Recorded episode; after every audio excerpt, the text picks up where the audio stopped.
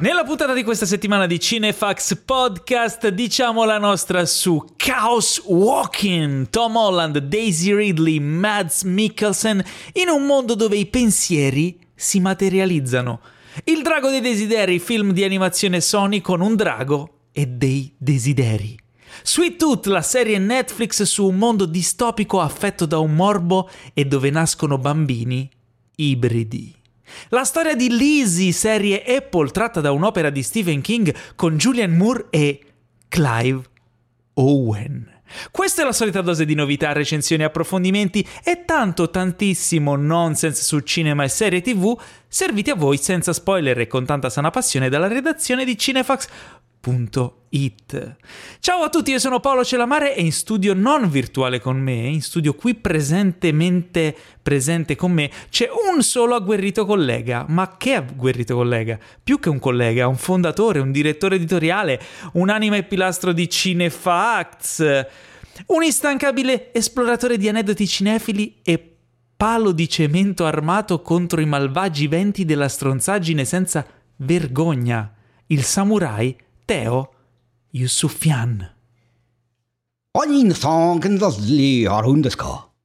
Ho controllato se il registratore stava registrando, perché se mi fossi perso questa che credo sia stata l'intro più bella del podcast che abbia fatto da due anni a che sorte mi sarei ucciso. Più che altro mi chiedevo perché hai... Vabbè, innanzitutto ciao a tutti voi ascoltatori, è sempre bello ritrovarvi, anche se...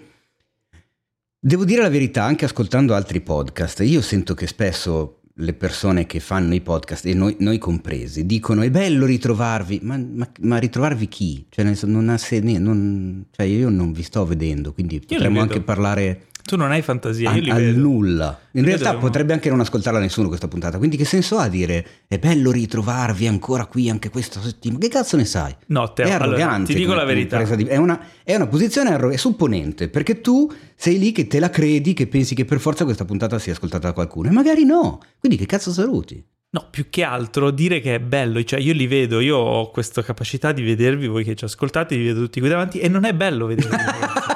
cioè, Vabbè. ho capito che c'è stata la pandemia e tutto, però curatevi un pochino di più, Mamma- cioè io non ma lo guarda so. che eh. sei incre, sei sempre troppo cattivo tu con i nostri Perché lo- è tough love, io li, gli voglio certo. bene, capito? Cerco di...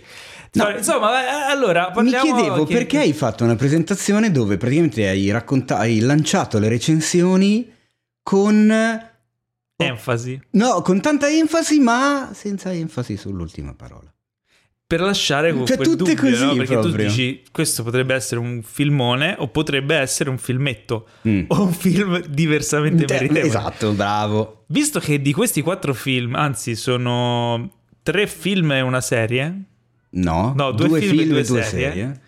Io ho visto esattamente zero film e zero serie e tu hai visto due film e due serie, quindi io sono tutto In realtà orecchie. no, perché infatti volevo buttarti Ah, lì un una cosa twist? in diretta, esatto. Cioè, Io non so nulla Esatto. e tu mi butti plot twist. Te ne volevo parlare Vabbè, prima, poi vabbè. mi è passato di mente, abbiamo parlato di altro. Sei detto, eh, diventato un po' un moncolo anche te. Glielo esatto.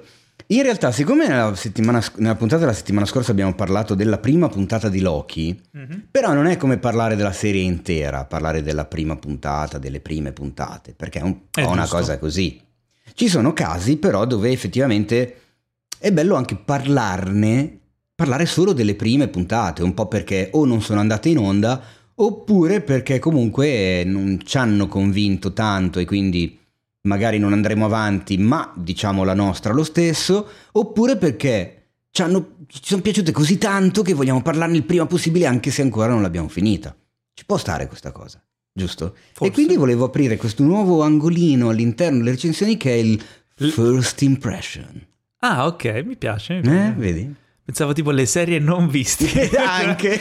no, first impression, first impression. Le va bene, poco bene, serie. sono- Io sono, curioso, lo sai. Ma anche, Ma le, anche le poco serie non sarebbe male. Le Esatto. serie poco serie. prima di catapultarci in tutta questa poca serietà, vorrei fare un attimo, i- mettere i puntini sulle- sulla I, la I dell'agendina. cioè, cosa succede questa settimana, ragazzi? Succede che tantissimi di voi, i, i più belli, devo dirlo, quelli lì che insomma si nascondono un po' nella massa, no?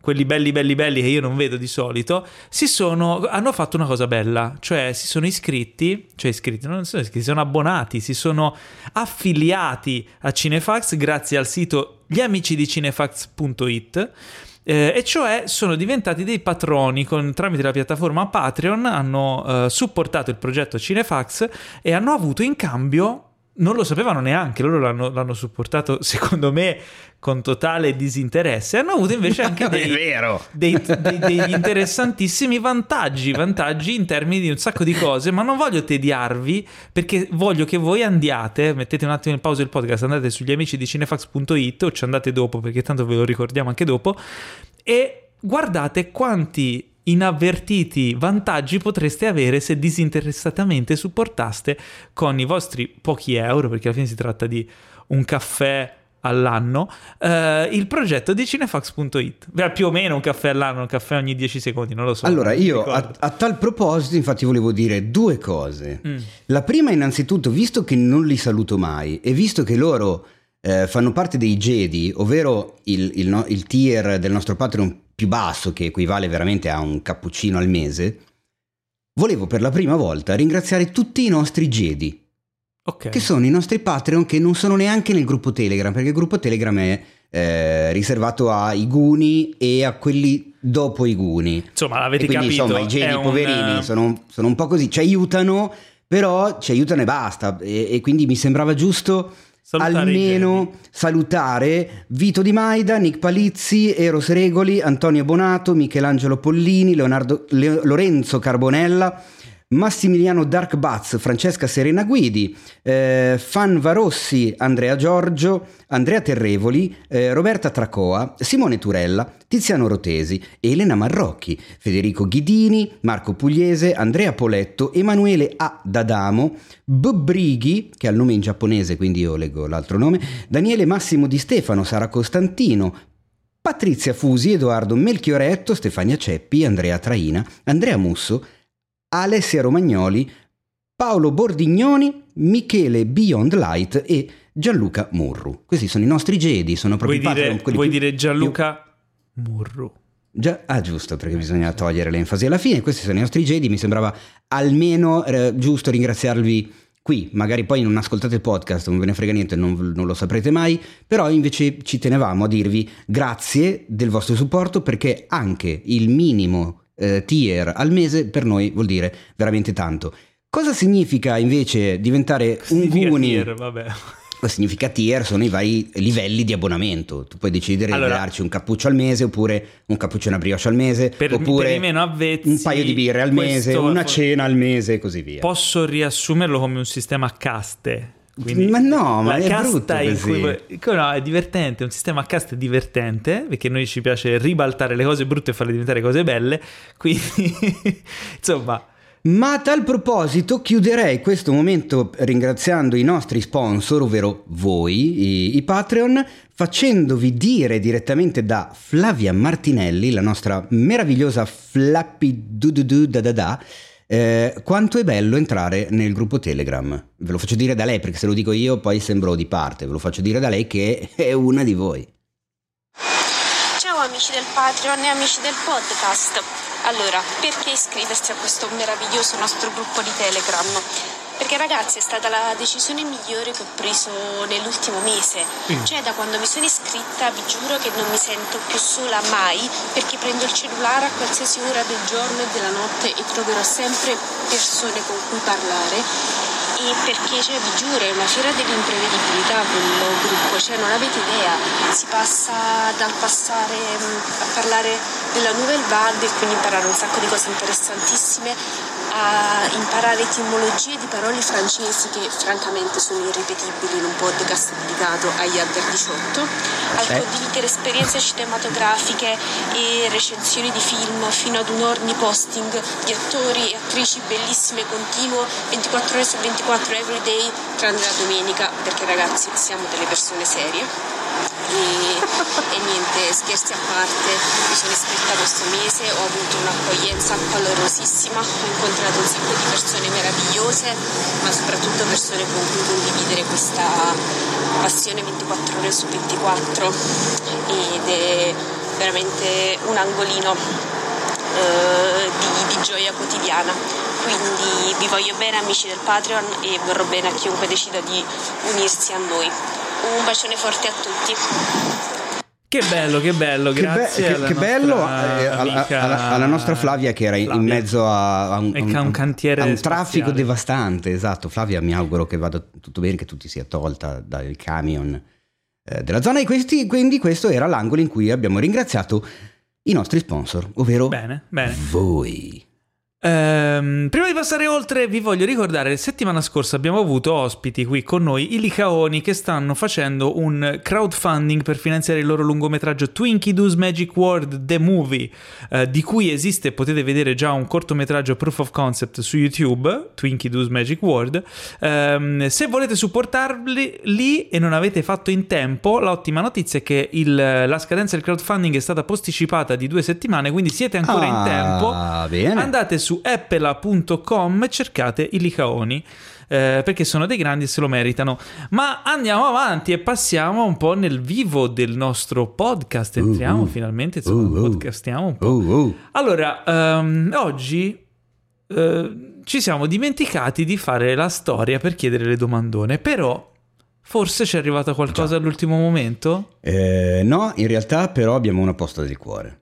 Ma la teniamo per dopo. Ma la teniamo per dopo. Io ho una domandona ok, te. attenzione. Allora, eh, ieri eh, volevo vedere qualcosa, era tardi però, quindi cercavo qualcosa di non troppo lungo e Mhm. mh, scorrendo mi è capitato su Prime Airplane, cioè l'aereo più pazzo del mondo. Eh, Allora ho detto, ma Teo mi rompe le scatole da così tanto tempo dicendo che questo film comunque fa riderissimo. Nella descrizione c'è scritto considerato uno dei cinque film eh, comici migliori della storia da- dal British Film Institute, qualcosa gen- del genere. Ho detto, ma sarà che l'ho visto magari, l'ho visto in italiano e i film comici magari quando non sono adattati bene non funzionano, anche se è un film molto visivo nella sua comicità. Sarà che ero più piccolo e magari alcune cose non le ho afferrate? Sarà che magari i gusti cambiano? Sarà che... E allora l'ho messo su. sarà, sarà quel che sarà. E l'ho messo su. E la mia domanda è, come mai a te non ha irritato enormemente come me che l'ho dovuto togliere dopo 20 minuti perché non riuscivo a sopportarlo? Ma tu sei pazzo. cioè, tipo, c'è una scena all'inizio, a parte i- le voci dell'aeroporto che iniziano a litigare. Che già lì... Ma capi- non ha senso! Ma no, ma è per quello che fa ridere, perché Ma è una poi meraviglia. Sono loro, sono loro nel... No, Ah, è ci sempre sono- stata la zona rossa, quella dedicata al carico e scarico. È vietato parcheggiare nella zona bianca. Sì, ma Senti, perché? saprò bene Non- non io fa cosa- ridere. Ma Poi, come allora, no? Eh, ci sono due scene che mi hanno fatto ridere, cioè due battute che mi hanno fatto ridere, Eh, ma non sono quella in cui loro sono nella cabina di pilotaggio e c'è il lavavetri che poi apre il cofano, ma il motore dell'aereo è nell'ala, non ha senso che lui Ma è apra per il cofano. quello che fa ridere. Ma no, non ha Ma senso, sì. non ha Ma senso. come no? Perché è il gusto del paradosso, del surreale. Non. Altrimenti non farebbe ridere. Sai cosa scusa. mi ha fatto ridere? Mi ha fatto ridere quando eh, il protagonista va a comprare il biglietto Striker. e, e gli dice eh, la, la- la- insomma, la, cassiera del- dell'aeroporto gli dice ma lo vuole fumato dice smoking che poi in italiano non so come l'hanno tradotto perché non funziona la gag in italiano perché sarebbe fumatori però in italiano fumatori dice smoking cioè fumante e lui dice sì e quindi mi aspettavo che gli desse il biglietto e basta invece gli dà il biglietto, Biglietto che fuma- fumante, eh sì. fumante. Eh, quella mi ha fatto ridere ma perché mi ha preso di- dalla sprovvista cioè non me l'aspettavo Ma anche quello è paradosso, anche quello è surreale. Non può esserci un biglietto fumante. Però secondo E me tutto il film è nel così. surreale Cioè, la comicità Zucker Avram Zucker, quella di Top Secret, quella di Sai, Hot Shots, quella dell'aereo più pazzo del mondo, quella della pallottola spuntata, sono così. Cioè, sono eh, esageratamente surreali ed è lì che scatta la risata. Io li adoro per quel motivo lì. Ho capito però qual è il problema per me. Ho capito perché non riesco a guardare questi film qui. Ehm, ti dico però prima l'altra cosa che mi ha fatto ridere. Mm. E poi poco dopo l'ho stoppato perché non lo sopportavo più. No, dai, ma... Eh, quando c'è allora i, i piloti, uno dei piloti è interpretato da Karim Abdul-Jabbar Sì. e ovviamente interpreta un personaggio. Ah no, forse ce n'è un'altra che mi fa ridere. Ah, ah, già, fa- attenzione che perché se, se l'hai tolto dopo Sì, un ma- quarto d'ora no, già ma comincia ora a essere spiego, tanto. Ti eh. spiego perché. Ehm, c'è una in cui i, i tre piloti si chiamano Roger, eh, Esatto. Clearance e Victor. Però c'è quello che si E chiama Roger. Roger, Roger. No, no, ma tutte e tre, perché a un certo punto eh, lui Roger. parla con la radio, gli fa qualcosa Roger e, e il tipo si gira e fa eh? E poi fa Do we have clearance, Clarence? Eh, where is the vector, Victor? È tutto così. Quello è carino, non, non che mi abbia sganasciato, però è A carino. me fa ridere solo a E ripensare. poi arriva un bambino e gli fa: Ma tu sei Karim Abdul-Jabbar? E fa: No, No. Io, sono, io sono Roger. O non mi ricordo se era Roger o Clearance lui, vabbè. Gli fa: No, io sono Roger. E lui fa: No, no, sei Karim Abdul-Jabbar. Io ti conosco, sono tuo fan. So tutte le statistiche. Tu sei il più grande. Fa: No, no, non so di chi stai parlando. Però dopo un po' di volte che il bambino insiste, insiste, insiste. Eh, mio padre dice che non muovete mai il culo gli- quando siete nel dipinto, fa- nel lui si- pitturato. tipo lui esce dal personaggio e dice: Smetti di rotte i coglioni. No, senti, di a tuo padre Sì. di portare lui il culo sul parquet Sì, sì, e sì, scontrarsi con dei cristoni Quella era carina. Il problema perché l'ho tolto? Perché non l'ho sopportato? È perché io ho questa filosofia, cioè filosofia, ho una sensazione. Se vedo un film comico, mi deve far ridere.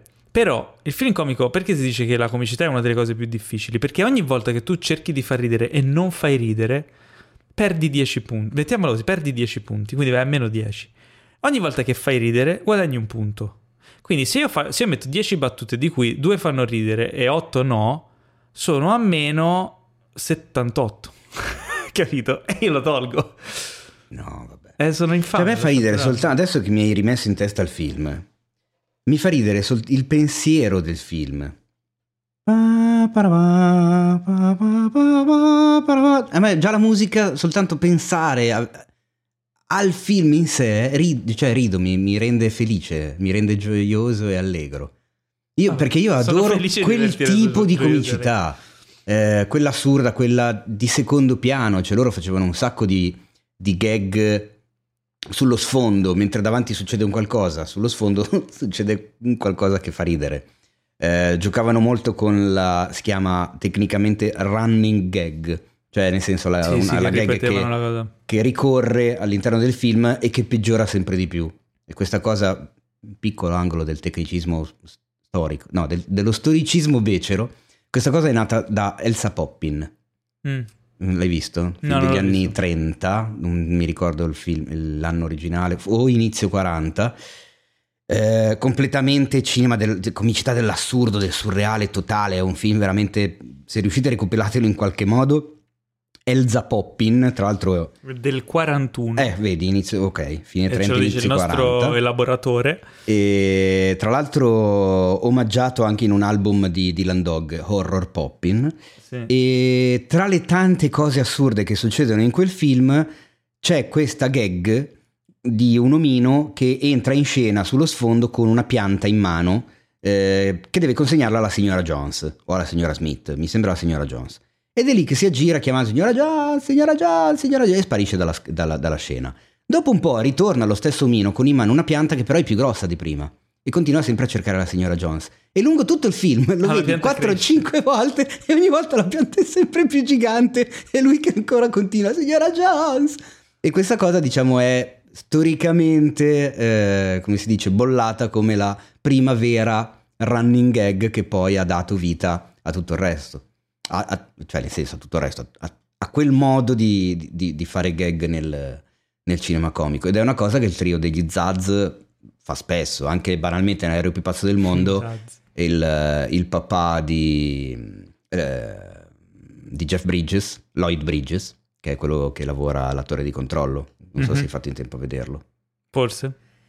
C'è lui che, che- so che durante tutto non il so film... se fatto in tempo. Eh, perché non, non mi ricordo quando compara la prima volta nel film, che c'è lui che deve eh, insomma sistemare la questione e- ed è lui quello che durante il film continua a dire ho scelto il giorno sbagliato per smettere di fumare. Ah, sì, sì, che E lo dice, e lo- e ok, solo che la seconda volta dice ho scelto il giorno sbagliato per smettere di, di bere. Poi tipo la, la volta dopo ho scelto il giorno sbagliato per smettere di pippare cocaina. E, e ogni volta, cioè, praticamente faceva qualunque cosa, aveva qualunque tipo di vizio e quello era il giorno in cui aveva smesso di fare Qualsiasi- tutto, cioè però c'è Sì, la no, gag il problema, che, sai, è che che, si ripete. mm, non sono l'unico che non ha questo tipo di sensibilità a questo tipo di film. Odiamo però tantissimo. la cosa che mi incuriosisce, cioè ognuno di noi ha una sensibilità comica, ne abbiamo parlato più volte. Quello che mi stupisce, o che mi incuriosisce anzi, è capire perché. Cioè, come mai Eh. alcuni di noi reagiscono e altri no? E perché? E, e qual è l'origine di questo? E se di Abrams, Zucker e l'altro Abrams, uno dei tre avesse scritto solo le battute che fanno ridere me e gli altri due avessero scritto tutte quelle che a me non fanno ridere perché avevano un altro tipo di sensibilità comica, Beh, capisci? ci potrebbe stare come cosa. È una cur- prob- cioè, chiaramente è, è probabilmente impossibile che sia così. Però No, se lo cioè- fosse sarebbe affascinante. Sì, ma in generale la tua è una, è una curiosità affascinante. Il problema è che appunto non, non so quanto possa essere spiegabile, dimostrabile, perché banalmente poi abbiamo qua d- due esempi, me e te. Cioè io adoro il film, i film degli Zaz, tu invece ridi un casino con Scemo e più Scemo, che Sì. ripeto a me non, non strappa neanche un sorriso. Ma sai qual è la Cioè, differenza E principale? la cosa incredibile è che proprio che non è che siamo entrambi tiepidi su, su- delle cose, è che tu proprio ridi un casino davanti a delle cose che a me proprio non, non Ma mi se muovono. tu ci fai caso, e sono- la stessa cosa vale per me. Sono due film, oppo- sono due tipi di comicità opposti. Perché Eh sì, uno fa ridere e l'altra è dell'asilo. esatto, Vero? esatto. Quella di Scemo e più Scemo. No, Vedi? Comunque, no, perché sono opposti? Perché l'aereo più pazzo del mondo è quel tipo di comicità lì. Tu stai guardando un mondo totalmente scollegato dalla realtà. È praticamente come vedere un cartone animato di. Esatto, gag, no? è quella Però- la chiave. Però filmato non è un cartone. Quando tu guardi un cartone animato. cinefilia con rimandi. Sì, ma quando tu guardi un parodie. cartone, sei- è un cartone, quindi sei predisposto a quella cosa lì. Quando tu guardi un film che- dove però la realtà è piegata in una sorta di irrealtà comica, tra virgolette, no- io non ho quella connessione e Mm. quindi mi fanno ridere solo le cose che magari mi stupiscono perché non mi aspetto che gli arrivi il biglietto che fuma, no? E lì per lì ero distratto, pensavo che mi ero quasi convinto in quel momento che fosse un film normale, perché è una scena normalissima, uno va a comprare il biglietto, quindi in quel momento lo- mi sono ricollegato un attimo alla realtà e arriva il biglietto che fuma, stupore, spiazzamento, comicità. In Scemo e più Scemo è l'opposto, tu sei in un mondo completamente reale dove hai questi due elementi che sono l'antitesi della normalità, cioè sono degli idioti che fanno delle cose che non hanno logica, però in un contesto reale. E allora tu sei sempre lì e aspetti di vedere come reagiscano le persone reali a due persone che fanno delle cose che non hanno alcun senso. E vedi, a me scatta invece l'imbarazzo. Eh, dipende, dipende dalla... Poi anche lì dipende dalla scena. Però se ci pensi... Mentre invece sono... sul film degli Zaz, come dici tu, c'è sempre la- la il fatto di farsi sorprendere dalla clamorosa stupidità anche di certe trovate, di certe idiozie che stimolano il riso, come il pilota di vecchia data con gli occhiali da sole che fa la mossa da figo mentre parla e dice la frase a effetto e si toglie gli occhiali da sole con un gesto, solo che sotto ha un altro paio di occhiali da sole. Però in quel momento lì tu non ti aspetti che ce l'abbia. Sì, perché è come se l'idiota ridi, fosse cioè. il, il, um, il marionettista, cioè Il il, Deus regista, il- Deus ex- la, la realtà stessa è l'idiota e loro sono tutti vittime dell'idiota. Invece in un film come Scemo e più Scemo eh, gli idioti sono i protagonisti e tutto il mondo che li circonda è la vittima della loro idiozia, no? Esatto. È l'opposto, praticamente Eh, sì, è l'opposto. Quindi, E- vabbè, beh, beh, beh, questa è una bella analisi, però, perché dire "Ah, a me fa ridere, a me non fa ridere, è- è- non ha alcun, No, alcun senso. Poi no? un'altra roba, e, e chiudiamo, giusto perché voglio difenderli con tutto me stesso. Magari poi anche i nostri ascoltatori, se hanno voglia di farci sapere che tipo di comicità li fa. Che scuola sono? Esatto, li fa più ridere.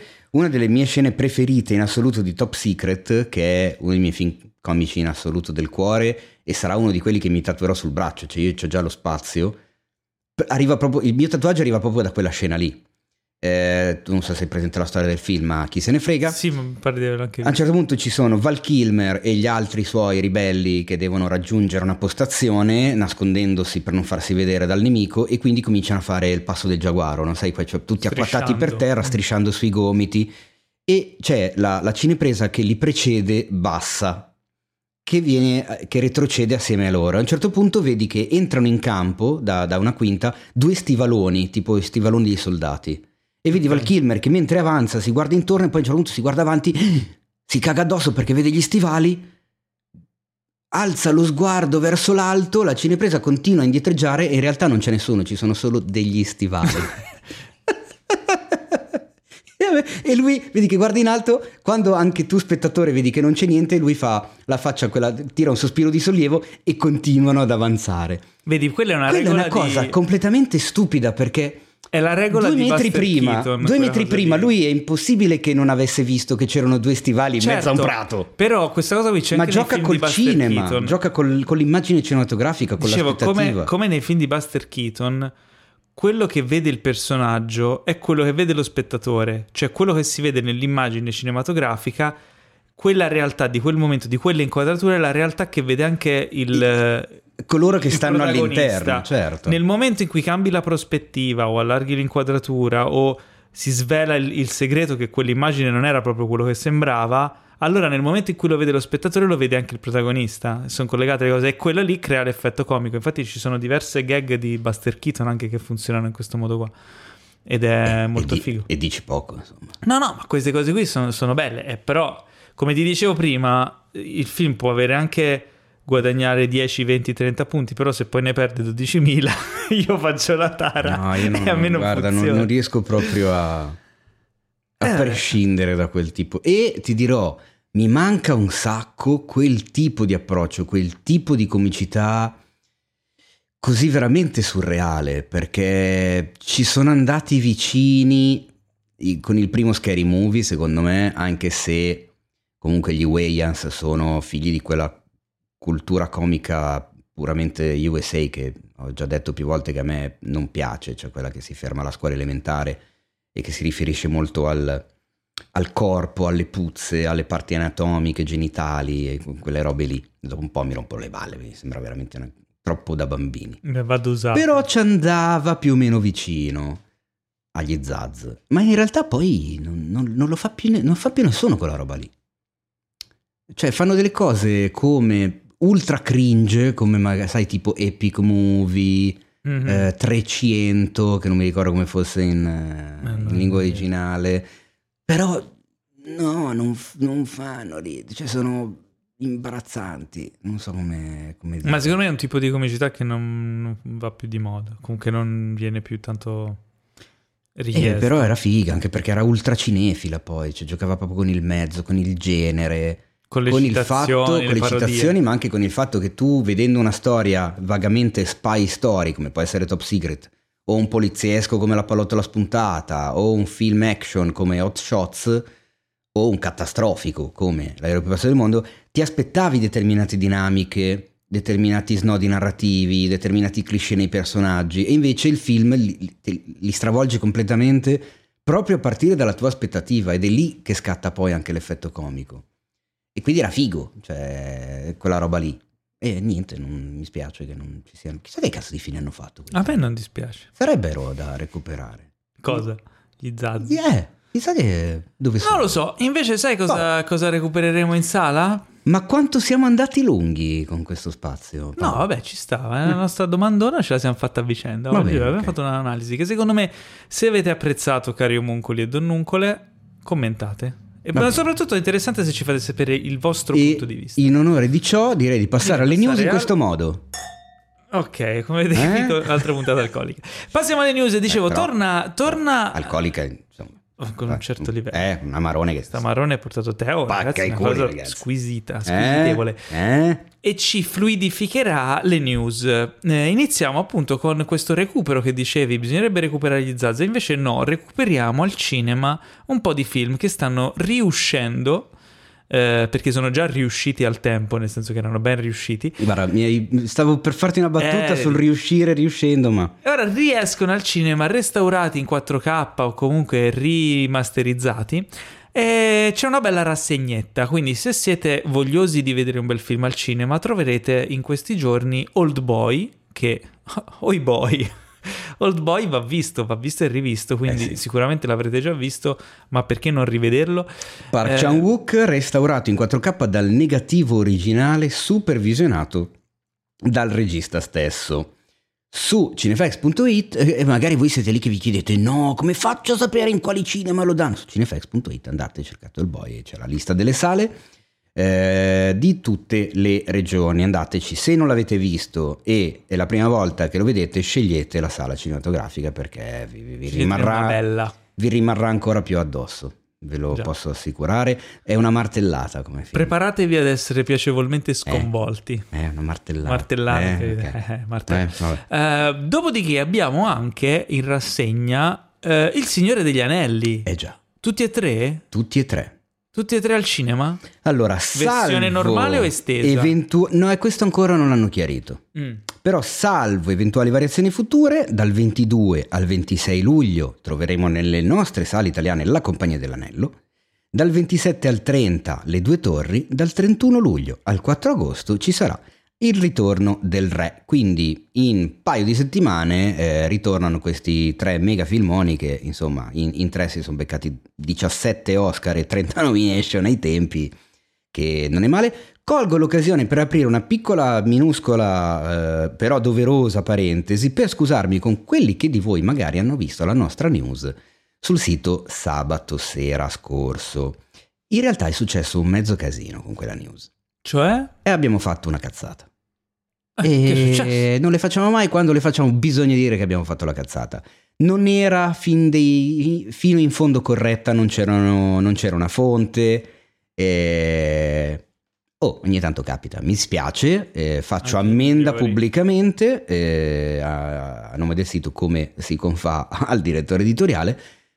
In questo momento la news che trovate sul sito è bella completa e precisa e verificata, quindi come di solito facciamo, mi, mi scuso, eh, chiedo perdono a coloro che magari l'hanno vista e poi a un certo punto l'hanno vista scomparire, perché noi a un certo punto eh, accor- accortisi dell'errore abbiamo visto bene di dire no, aspetta un attimo, togliamola eh, perché sennò la gente continua ad andarci e continua a vedere una cosa sbagliata e a noi questa cosa non va, quindi non è che teniamo le robe sbagliate apposta per i click. Quindi l'abbiamo eliminata, l'abbiamo spubblicata in attesa di capire meglio come, stava- come stavano le cose, come stessero le cose e poi l'abbiamo ripubblicata in maniera corretta, ma mi sembrava giusto comunque dirvi che cosa era successo. Ma non solo Old Boy e Signore degli Anelli, Paolo, giusto? Perché arriva No, al cinema dopo un tornano- miliardo di anni. Oh, miliardo, vabbè, mica così tanti. Tornano Beh. al cinema i film di Evangelion. Evangelion, no, e mi riferivo a un altro. Death e The End of Evangelion, 28, 29 e 30 giugno. Eh, ritornano in sala per chi, insomma, gli amanti della serie e anche per i neofiti, perché il primo è un riassunto di tutta la serie, mentre il secondo è il vero finale della serie, quello che non erano riusciti a realizzare all'epoca in cui hanno fatto la serie perché avevano eh, finito i soldi. cioè, a un certo punto Ah, proprio quando- così. Sì, quando guardi la serie a un certo punto dici, eh, ma hanno finito i soldi? Sì, avevano finito i soldi. E quindi poi dopo, grazie al successo della serie, hanno fatto questo film di Evangelion che conclude eh, come l'autore Idea Chianno aveva voluto le vicende dei nostri beniamini, se così vogliamo chiamarli. Eh, quindi avrete la possibilità di vederli in sala e poi eh, inoltre torna in sala anche No, voglio- arriva arriva per la sala. prima volta perché Eh, in Italia sì. non era mai arrivato Esattamente. incredibile, madre di Bong Joon-ho. Esatto, E premio grazie, Oscar, insomma. plurimo premio Oscar per Parasite, che ovviamente l'anno scorso sull'onda del successo dell'ultimo film abbiamo visto, grazie ad Academy, Academy 2 e Lucky Red, eh, il ritorno di ehm, Memorie di un assassino, che non era mai, anzi il ritorno, la distribuzione, visto che non era mai arrivato in Italia, e l'onda lunga continua con Madre fin del 2009 e insomma, anche questo ovviamente è consigliato. Se vi è piaciuto Parasite, andatevi a conoscere meglio il caro Bong perché ne vale la pena. Ma c'è un altro ritorno, Uh. anzi che è più di un ritorno, Eh, è qualcosa quello di del- più di un ritorno. è quello dello Jedi. No. Ah. Un altro film che ha fatto la storia e che è nei cuori di tutti noi tornerà in sala o almeno tornerà in America in sala l'11 novembre. Spero che torni e credo insomma che tornerà in sala anche da noi perché è tanto tanto tanto amato anche in patria in una nuova versione, una director's cut rimontata dal dal regista e protagonista del film. Sto parlando di Rocky 4. Ah, è vero. È vero, è finita È la vero, lavorazione del, di questa nuova nuovo montaggio, nuova scansione da parte di Sylvester Stallone del suo ehm, posso dire capolavoro? Madonna mia. Eh, posso dire mm, opera magna? Eh, posso dire apoteosi del trash. Ah, ecco, già questo mi trovi d'accordo. Io su Rocky 4 Bellissimo. proprio, raga, mi spiace, ma non ce la faccio. Rocky 4 è, è fantastico. Rocky 4 è film da vedere e rivedere. Dai, no, è, è Rocky tatuato 4 nei è una cosa cuori. imbarazzante. È imbarazzantemente bello. Mm, No, secondo me no. È Cioè, l'opposto anzi, del, è- del Rocky 1. Cioè, c'è Rocky 1 e Rocky 4. C'è chi Sì, ama Rocky sì. 1 e chi ama Ecco. Rocky 4. Eh. E poi ci sono io che li amo entrambi per- in modi diversi. Ehm, quindi, Perché se io sono cambiato, allora tutto il mondo può cambiare. Quindi niente, torna, torna Rocky 4. Quindi questo, che poi è l'emblema della, della fine della guerra fredda. Cioè, Rocky 4 è un film che ha fatto storia. Tornerà, spero anche No, da noi. calma, perché- non è proprio l'emblema della fine della guerra Diciamo che fredda. la guerra fredda non sarebbe finita se non fosse uscito Rocky 4. Eh? È l'emblema dello zio Sam che vuole fare la teabag a- all'Unione Sovietica, quel film in realtà. Eh beh, Perché mamma è una roba di un... Madonna che imbarazzo, mamma mia. Proprio propaganda Come reganiana a, a- boh, ai massimi livelli. Cioè Come si di- spiega che è, è Ah. così amato? È il- il- probabilmente il secondo più amato di tutta la saga. Ma perché è costruito per esaltare. È costruito per essere amato. È costruito per esaltare la questione anche dell'allenamento, che anche lì voglio dire, dai sovietico con le bombe, gli anabolizzanti, i computer, È, è e invece lo statunitense con i tronchi nella neve. è bellissimo. Cioè, dai, ma è qualcosa È di poetico. inguardabile. È il film perfetto per l'uomo della strada. Ma non sarei così classista, cioè... Mm, è il film perfetto per chi guarda e basta e non si, si fa almeno una domandina. Per- il fatto che è talmente esplicito nella, nella sua posizione eh, reazionaria e appunto stelle strisce Uber Alles che a volte io fatico a comprendere come sia possibile che qualcuno non lo veda, cioè qualcuno non se ne renda No, ma come fa- conto. che poi è cioè. amato in tutto il mondo, cioè non è Ma amato è quella la roba assurda. È perché, cioè, al di là di quello, no? Quello è il guscio, però dentro è un film che, ha, che è fatto, cioè, si dice un film che ha cuore, no? Rocky 4 ha solo cuore, è fatto di cuore. No, secondo- è un film di cuore. Rocky 1, Rocky. No, Ah, è un no. film fatto su- di cuore a in una cuore- maniera, cioè mi commuovo a pensarci. Rocky ha cuore, ma a Rocky. cervello nella sua costruzione. Cioè, Rocky è, è poetico, è raffinato, è, è- ha, ha più strati, ha livelli di lettura, ha, ha profondità, no? Rocky 4 no, è, è tipo No, Rocky 4 è solo piatto è ed è solo cuore. No, cioè, è, è solo smegma. Ma no, ma no, che schifo. Dai, comunque vabbè, Rocky 4 torna al cinema eh, Santo cielo. Probabilmente andrò a rivederlo. No, anzi, non l'ho mai visto in sala. Io voglio vedere Rocky 4 in sala. Ma sai cosa? Ecco, Rocky 4 sarebbe stato perfetto ritorno al cinema durante la presidenza Trump. cioè lì era proprio era la roba sua, era proprio lui, cioè è quella roba lì. Ridoppiato, con tipo alla fine lui che dice: "Io posso cambiare e voi potete cambiare. Make America Great Again. Esattamente. Vabbè, vabbè. Wrong. E vabbè. ok. Eh, allora, qui c'è un, ehm, c'è un evento di, di Netflix. Sì, ok? porco cane. Qui tu hai, hai più informazioni. Netflix ha lanciato questo Geeked Event. Geek Esatto. Event. Eh, Eh, Geek, dove? eh, Geek the Week, in realtà. Geek Week, facciamo così. Ok, quindi la settimana dei geek. Quindi Esatto. diciamo dei nerd, che Hanno fatto un botto di giornate, eh, di conferenze, anticipazioni, presentazioni, eh, svelazioni. Toglimi la marone da sotto il naso, Paolo, ti prego, perché qua finisce male. La svelazione. Ehm, di praticamente una vallangata di, di- di- di prodotti Netflix, quindi dal ritorno di Shadow and Bone a Sweet Girl con Jason Momoa, al lancio della nuova stagione di Lupin, che è iniziata proprio tra l'altro poche ore fa.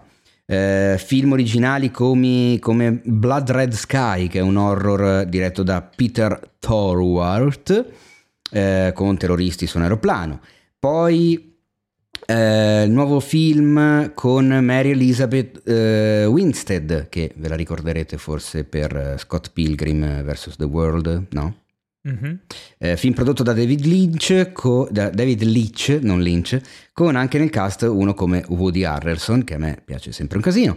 Eh, È uscito il trailer, eh, hanno lanciato The Last Mercenary, quello di cui abbiamo parlato settimana scorsa con eh, Jean-Claude Van Damme. Eh, hanno parlato del, come si chiama, dello spin-off di Vikings, Valhalla, quella, Ah, la, la serie ambientata cento anni dopo gli eventi di Vikings.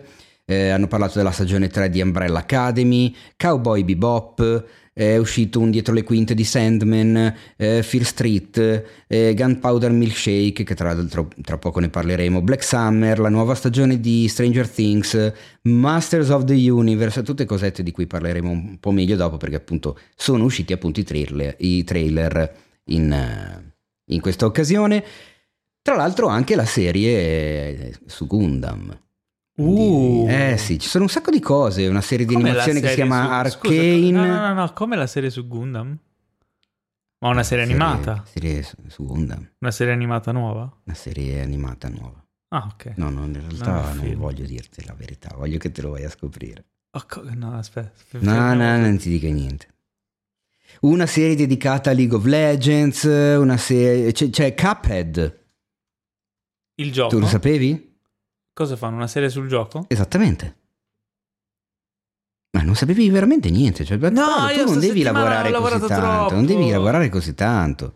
Poi hanno parlato di Splinter Cell, di Captain Laserhawk, di Far Cry 3, di, di- di- di una valanga di roba, cioè... Chiaramente, vabbè, eh, questa cosa ha fatto la gioia di un casino di siti che eh, per ogni mezzo annuncio creavano quattro articoli diversi, noi abbiamo fatto gli stronzi e ne abbiamo messi tutti in un articolo solo, così magari la gente è più comoda, guadagniamo meno, però magari la gente invece di te. uscire, entrare, uscire, entrare, uscire, entrare, uscire, entrare, uscire, entrare, uscire, entrare, uscire, entrare, uscire, entrare, uscire, entrare. E uscire. Non era facile da dire così tante volte dopo la Marone comunque, uscire, rientrare, uscire, rientrare. Noi Entrare, invece eh, uscire, tu entri una volta, esci, poi le- leggi e poi esci. Invece Eh. sai cosa ho pescato oggi? Un, eh, un ritorno, un rigurgito dal passato. Che schifo. Pescare un rigurgito non è Hai ragione. Che puzza di... di- No, una cosa bella dal Mm. passato. Cioè bella però dolce amara perché poi è una cosa che non esiste. Uh, vabbè, ti spiego meglio. Ti ricordi Spider-Man Così- Così in generale sì. di Eh, Sam Raimi? Sì. Uno, due, certo. tre. Sì. eh, Il. 4 te lo ricordi? Eh? No, perché non esiste. Non l'hanno mai fatto. Non l'hanno mai fatto, ma lo stavano Avrebbe- per fare. E, e ti ricordo che ci sarebbe stato Bruce Campbell nei panni di Misterio. E ci sarebbe stato John Malkovich nei panni di John Malkovich. l'avvoltoio. No, de- ah, questa non la sapevo. Non lo sapevi? No? E invece sì. O non me lo ricordavo. Ehm, avevano già iniziato, c'era già uno script, stavano facendo la pre-produzione, quando poi il progetto è naufragato. Eh, è saltato fuori, grazie all'artista David E. Duncan che l'aveva fatto, uno dei sei animatic che lui aveva realizzato per il film. In particolare, Wow, wow, wow, wow, wow. Ah, eh, wow, wow, wow. Wow. eh, in particolare è una scena di combattimento, eh, il- finale del film, il combattimento tra Spider-Man e l'avvoltoio, ehm, Ah, in il finale cui, del film, ma è spoiler. finché non esiste, Ho capito, Eh, però... E, e la- cos'è un animatic? Ora, eh, angolo del tecnicismo Ecco. becero. Allora, quando si fa un film d'animazione, o comunque un film in cui c'è dell'animazione, prima di andare a disegnare tutta l'animazione, si fanno prima degli storyboard, che sono, lo sapete, penso gli storyboard siano già più sdoganati, c'è una sorta di fumetto del film dove disegnano tutte le inquadrature. Poi lo step successivo è prendere questi disegni e animarli leggermente in modo da vedere quanto sono lunghe ciascuna inquadratura, come si muove la camera, una sorta di proto-animazione, di pseudo-animazione. Eh, questa cosa qui viene fatta anche nei film ad alto budget che hanno delle scene parecchio complicate, eh, tipo un film d'azione come può essere uno Spider-Man. O magari delle scene da poi completare in CG, di solito prima si Sì, passa... Perché alla fine è animazione, il animati, CGI eh. è comunque animazione, quindi il processo è quello. In questo caso loro avevano già preparato questi animatic cui, tra cui questo qui, se cercate su YouTube eh, Spider-Man 4 animatic, probabilmente lo, lo trovate, e mm, con un po' di immaginazione riuscite a vedere il film.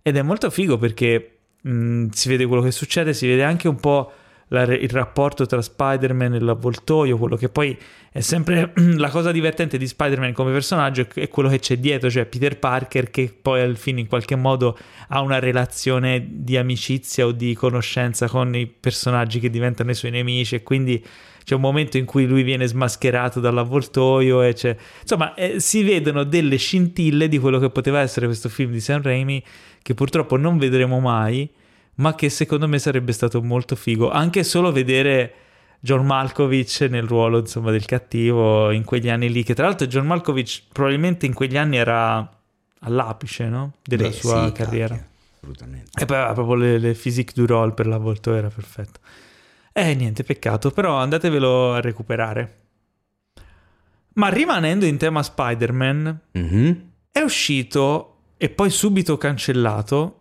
eh, Ah. in, in Argentina Mhm. un mini teaser. Mm. Cioè, diciamo che non si vedeva niente se non il titolo del film. Che eh, sapete, Spider-Man No Way Home, il nuovo film che dovrà uscire Ok. a fine anno. Però se è uscito in Argentina sarà stato El hombre nara- naranja. E l- e no, regre- no regresa. No, no, No, re- no. regresare a casa. Eh, no cammino a casa. No, ah beh, ok. No cammino ah, a no, giusto, No Way Home. Però non lo chiama chiamano l'ombre naranja? Cioè ormai è diventato Aragna. Spider-Man anche lì? No, eh, Ara- sì, lo chiamano aragna. No, è, ara- l'ombre, è l'ombre aragna. Perché aragna? È aragna, Aragna. non è aragna. Naranja è. Ah no, arancia. naranja è l'arancia, hai ragione. Madonna, ragazzi. Ho detto di È la togliermi marone. la marone. Porca troia. Angry Orange.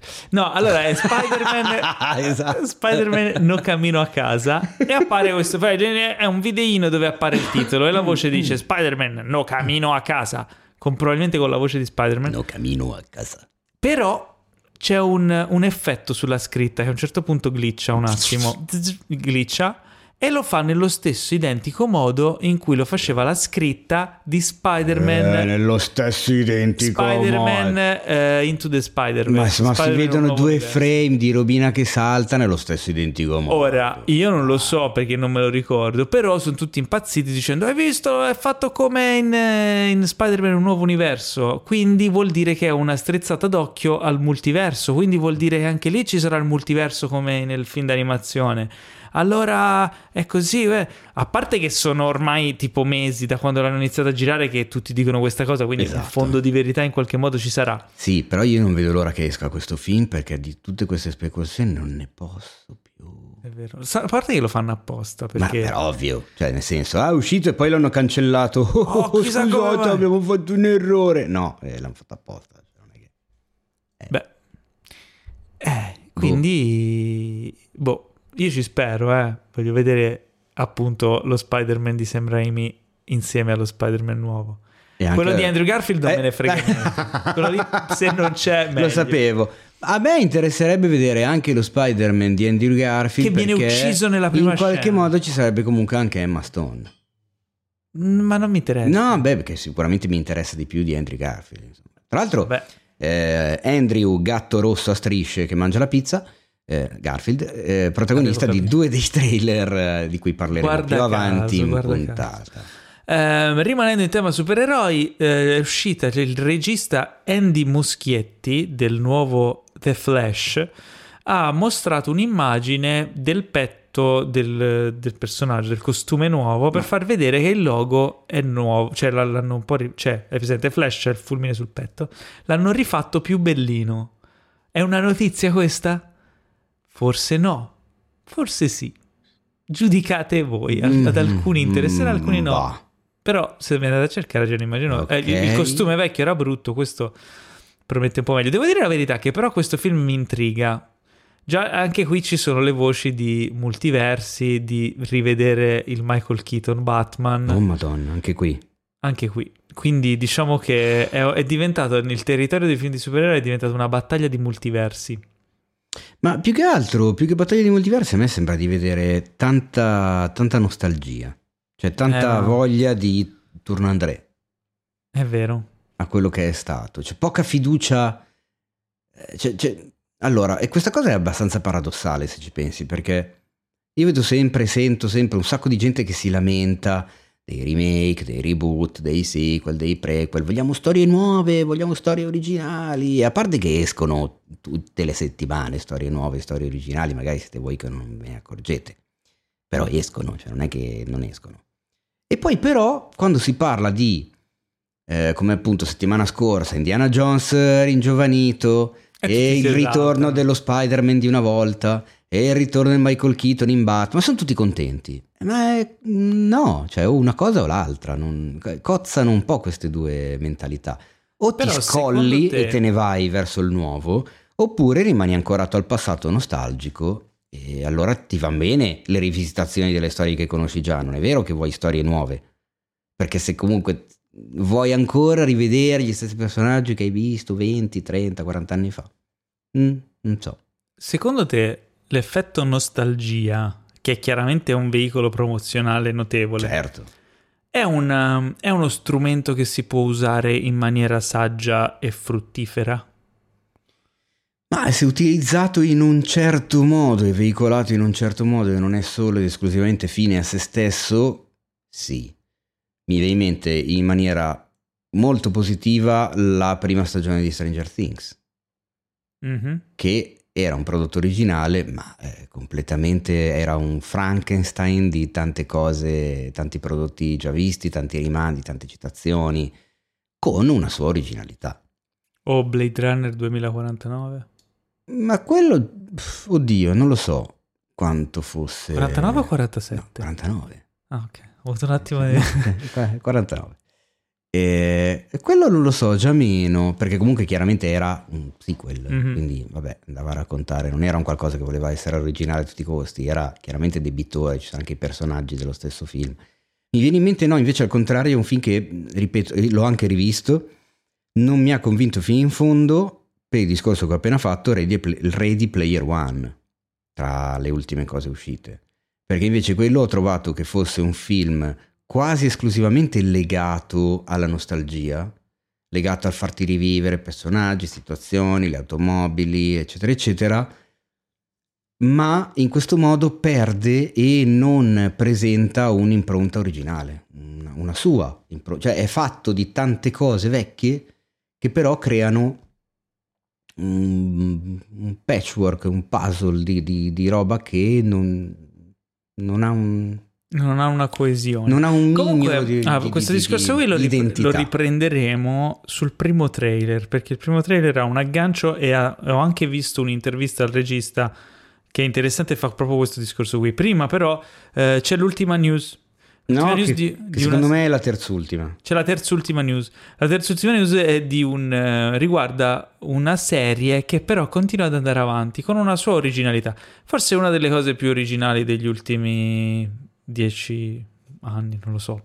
Sto parlando di F- F9. Mamma mia. Fast and Furious 9. Basta. Allora, a quanto pare Justin Lin, il regista, ha detto che c'è un eh, c'è uno stunt che lui voleva mettere nel film, ma che non, eh, non è riuscito a inserire perché era troppo costoso. Al che uno dice: Ma cosa sarà mai?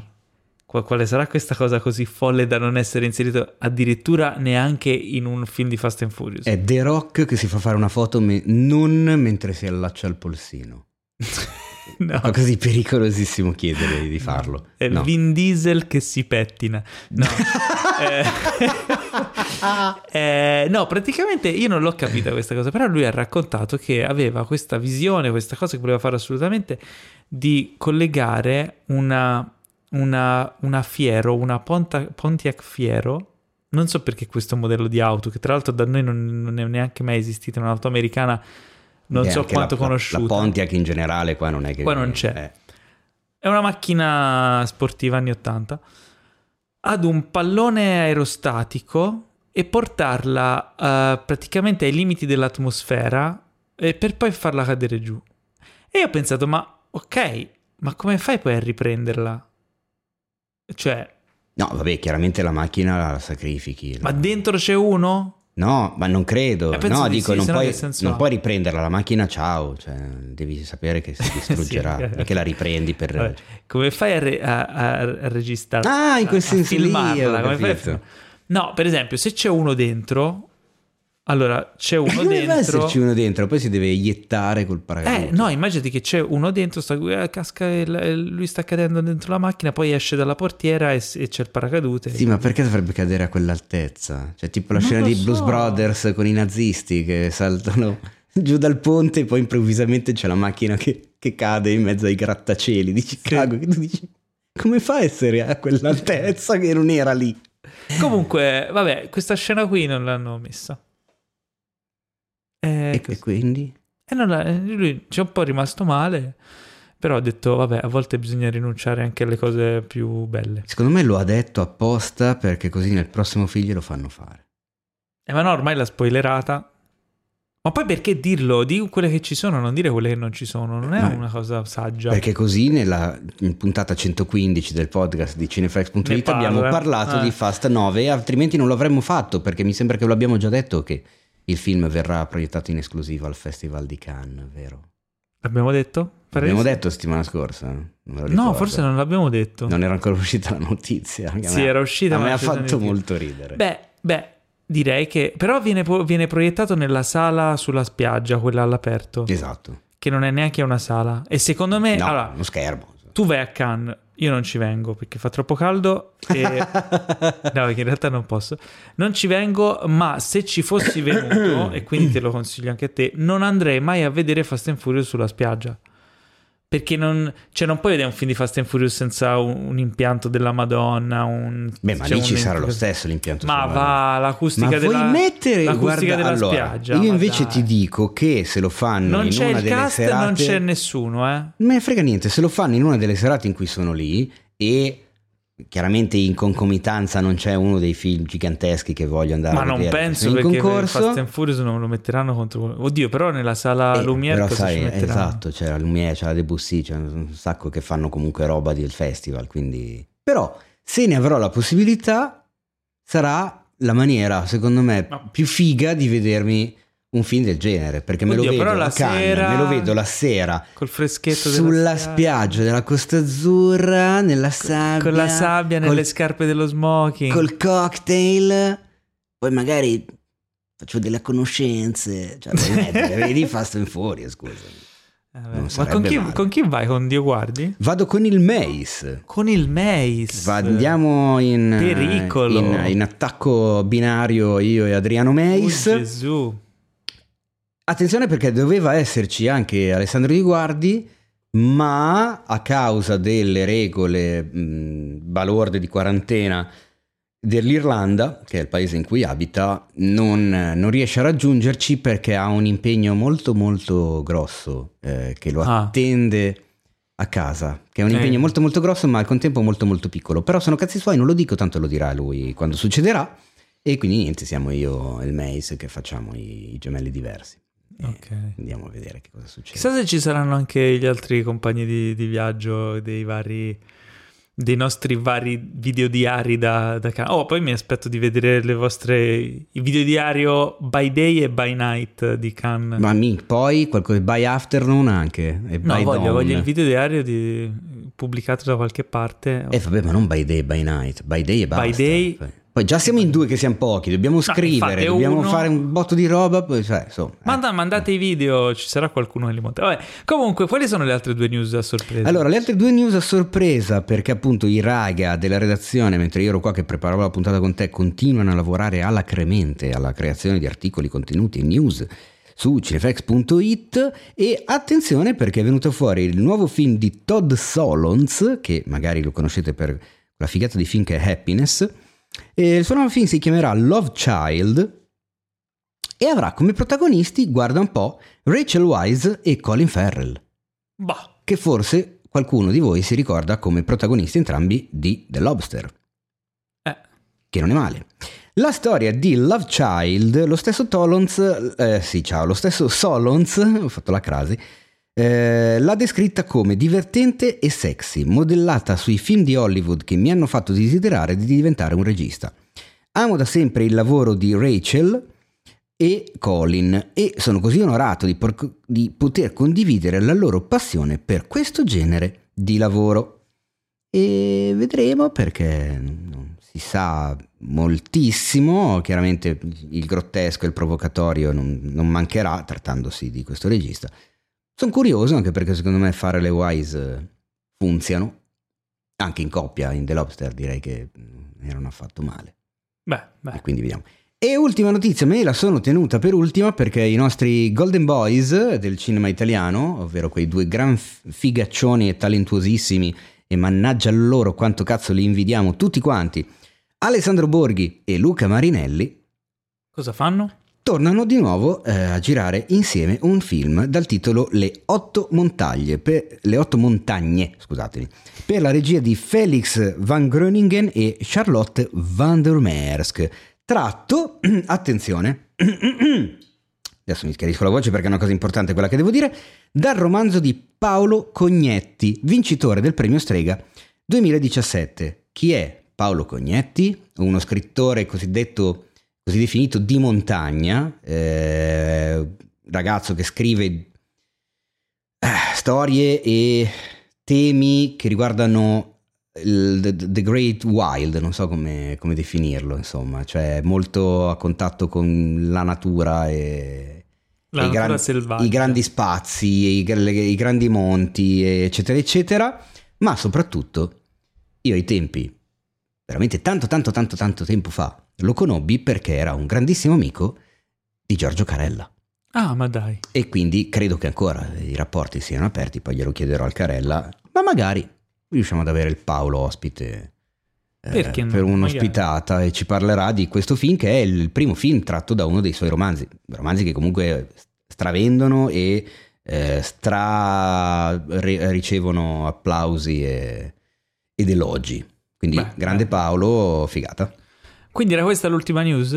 Eh sì, beh, insomma, Marinelli e Borghi insieme in un film come Non essere cattivo, che è un film che io ho amato tantissimo, se non l'abbiamo ancora fatto in 115 puntate siamo dei deficienti, lo butto nei fatevi un favore. Quindi Tiziano che ti occupi, io ormai con i nostri ascoltatori ho un rapporto così personale e intimo, eh, fatemi un favore di questa puntata assolutamente non essere cattivo di Claudio Caligari con eh, Luca Marinelli e Alessandro Borghi. Invece c'è un'altra news eh. ancora più importante, ma eh. solo per Giulio. Eh. Giulio, uno dei nostri ascoltatori. Caro Giulio, eh, è uscita la data di, di, uscita americana della seconda stagione di Star Trek Lower Decks. Oh santo cielo! Che uscirà il 12 agosto, cioè, quindi Giulio hai, segnati la data. Tu hai googolato Star Trek News e no, sei andato a cercare una cosa a caso da dire. Ma poi Giulio... Dell'ultimo... Giulio, Giulio, il nostro ascoltatore.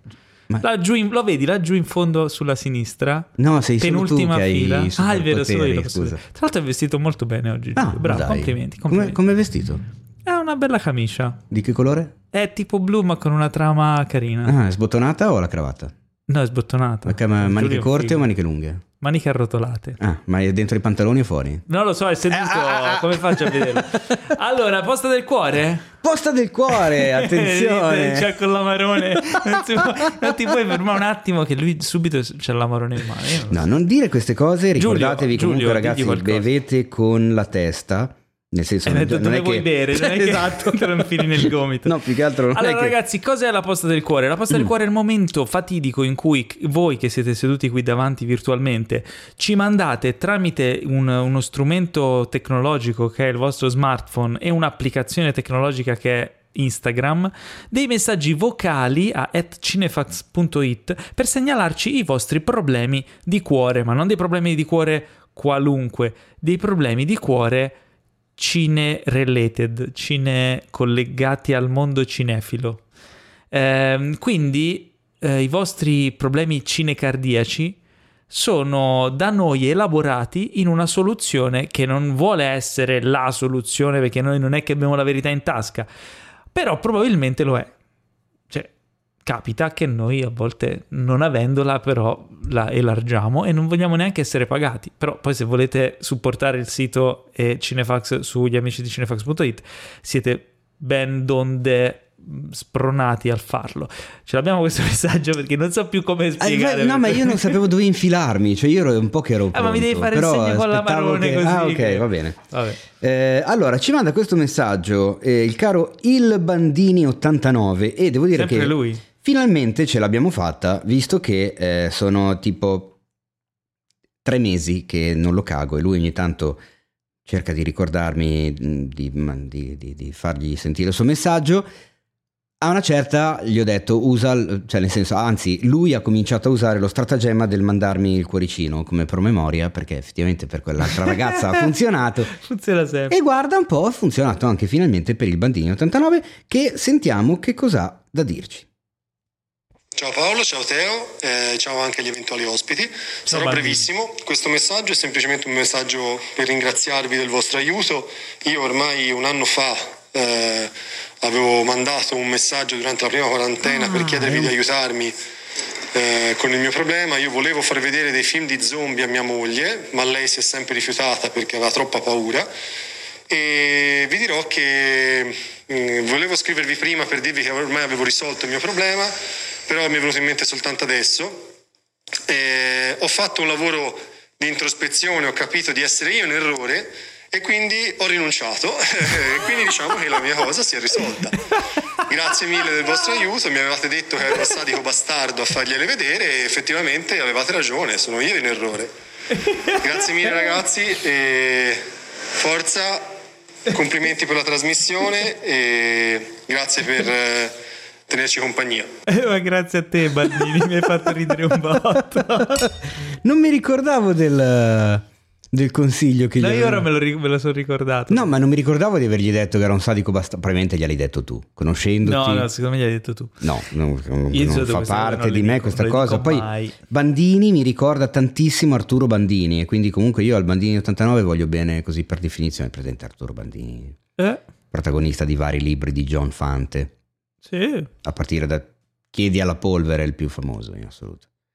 Come non ricordarlo? Mamma mia Paolo, che ignoranza, porco cane. Apri ogni tanto qualche libro. Comunque mi fa piacere che hai risolto, mi fa piacere che hai scoperto di essere un sadico bastardo, mi fa piacere di scoprire ancora una volta che in realtà noi la verità in tasca ce l'abbiamo.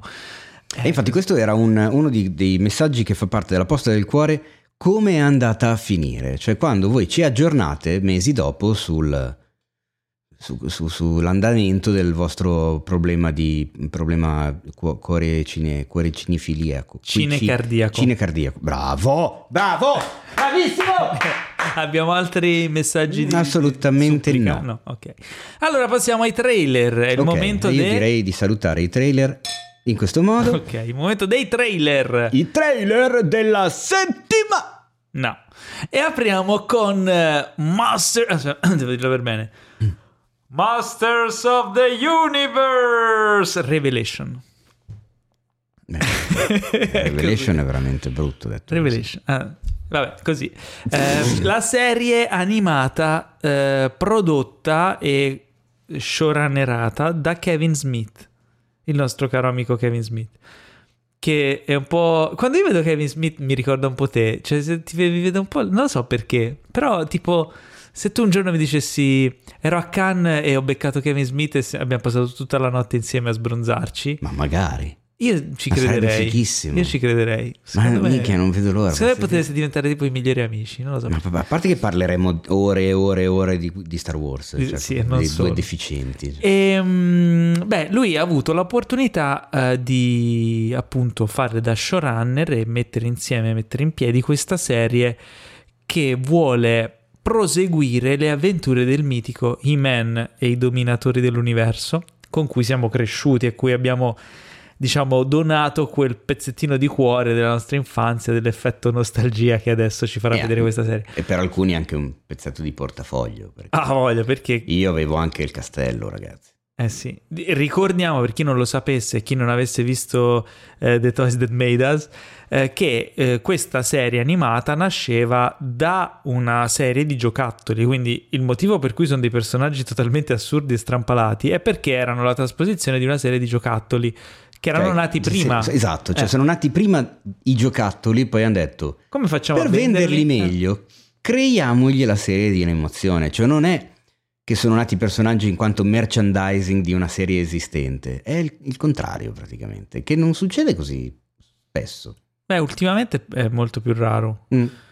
Mm, forse i, i Gormiti sono tra gli ultimi. Vabbè, comunque i Masters eh, hanno, insomma, hanno avuto un successo planetario enorme in quegli anni lì. Sono arrivati addirittura ad avere un film live action con Dolph, Dolph Lundgren Lundgren. e Frank Langella che faceva Skeletor, ragazzi. Cioè, il film non era un granché, però è rimasto comunque nei nostri cuori. E adesso Kevin Smith ha deciso, cioè ha deciso, insomma, ha avuto l'opportunità di riportare sullo schermo questi personaggi.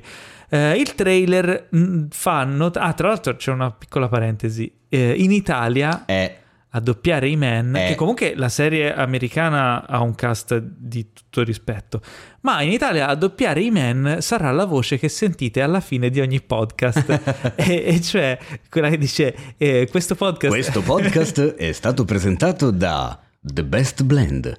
Che Però lo vo- dice molto lo dice meglio meglio. Maurizio. È la voce di Maurizio Merluzzo che Yeah. interpreterà eh, i Men. Tra l'altro, quando lui gli hanno fatto un po' uno scherzone perché il direttore del doppiaggio è, ehm, è il mitico Fabrizio Mazzotta. Fabrizio Mazzotta che eh, vabbè, ricorderete per essere la voce di Krusty il Clown e di Eros di Pollon, insomma, voce iper caratteristica. Lui è un grande direttore del doppiaggio, bravissimo. Tra l'altro, lo saluto perché l'ho avuto il piacere di conoscerlo Sì, ma non occasioni. ti ricordavi il nome, Paolo. Ho avuto un momento che, sai, eh, l'amarone. Che vergogna. Eh, lui eh, gli ha fatto lo scherzone a Maurizio, cioè non gli aveva detto che avrebbe doppiato i Men. E lui è andato a doppiare il trailer in cui questo trailer che abbiamo visto, che è uscito, in cui dice Per la- per la il forza di potere- Grayskull. Per il potere di Grayskull. E si è trovato di fronte a doppiare i che comunque è un eroe della nostra infanzia. Quindi ci è rimasto sorpresissimo, si è quasi commosso Ma all'idea. perché Mauri, scusa, è andato a lavoro sapendo che doveva doppiare cosa? praticamente ci sono due serie dei Masters. C'è questa qui e ce n'è un'altra per eh, bambini, tipo una versione un po' eh, Cartoon Network, eh, in cui I-Man però è tipo un bambino che diventa I-Man, insomma. Cioè, i boy.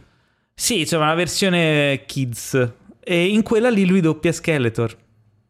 E Ah. quindi lui si è trovato a, a fare... Cioè lui pensava di andare a doppiare quella. E invece si è trovato quella figa, che, che questa qui è veramente bella. Se guardate il trailer capite, insomma, animazione curata, animazione stile adulto, quindi eh, ha un bel impatto visivo. E il, il incuriosisce. trailer è allucinante perché viaggia alla velocità della luce come fosse un trailer di, boh, veramente... eh, un film della serie di Fast and Furious, cioè ci sono degli stacchi repentini con effetti, esplosioni, scene di lotta e tutto quanto, sembra un film contemporaneo, però ha questo saporissimo anni anni 80. 80, ma che brutto e poi Hero. sotto cazzo c'è il pezzo di Bonnie Tyler eh, che insomma In versione remix. inve- no No, è originale eh no, il versione. pezzo originale, ma scherzi? Ah, ok, pensavo fosse una versione Ma tipo più dance. permettere, proprio il pezzo di Bonnie Tyler, Ah, che è un pezzaccio incredibile. che tra l'altro ora... Che tra l'altro sta facendo un sacco di soldi ed è è ancora vivo? Sì. È una donna, È ancora viva? non lo so. Però sta facendo un sacco di soldi perché la stanno mettendo su tutte le robe di supereroi. cioè, anche è uscito un trailer del videogame dei Guardiani della Galassia, stessa canzone sopra. Quindi, insomma, comunque, ho visto un'intervista a Kevin Smith, molto interessante. C'è un'intervista, è un video che è uscito proprio per la Geek Week. ehm, in cui lui spiega come è nato il progetto ehm, e racconta il fatto che lui cercava un modo per indirizzare questo- questa serie, questo- questa miniserie, a quelli che da piccoli guardavano i men. Quindi non è fatto per i bambini di oggi, è fatto per i bambini di ieri, cioè Cioè, noi. è fatto per noi. fatto per noi. Che bello. Ha detto questa serie riprende in mano la storia da dove è finita la serie animata che guardavamo da piccoli. Chi se la ricorda? Nessuno Io- se la ricorda. Ah, ecco. E infatti il primo episodio sembrerà un episodio della vecchia serie per poi prendere una direzione completamente nuova e molto più adulta e molto più interessante per gli occhi di uno Che figata. di un ragazzino di ieri. Io E guarda, quando vedo l'ora. uscirà la prima puntata, io il pomeriggio di quel giorno andrò in cantina a prendere il mio E-Man, il mio Skeleton e il mio Beastman. Il castello purtroppo non ce l'ho più, chissà che fine avrà fatto. Era bello il E castello. torno a casa e, e- e li- e guardo la prima puntata insieme a loro e me li stringo forte forte forte. Che bello. Eh? Che bella Bello. immagine. Avevo anche la pantera, com'è che si chiamava? She- Shera. Ma no. No. C'era Tila, che era la, la Ah, donna, ok. e avevo anche Tila, adesso che mi viene in mente. Dove cazzo è finita Tila? Che le toglievo il, il costume per vedere cosa c'era sotto. Davvero, piccolino, scusa, c'era questa con le pere e dicevo, vai a vedere cosa, non c'era niente, era tipo gli angeli. Cioè, proprio- Eh, oh. tutto, era tutto liscio.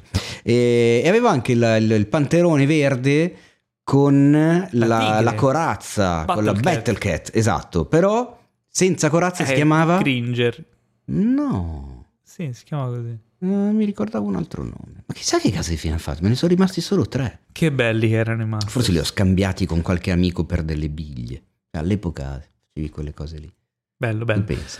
E quindi niente, aspetteremo con ansia di vedere per questa serie droga. che No, arriva, arriva il primo luglio. L'ho, l'ho anche detto. Cos'è che hai detto? No, niente, pensavo di averlo, credo di averlo solo... Non Non, so se capito. l'ho pensato l'ho anche detto.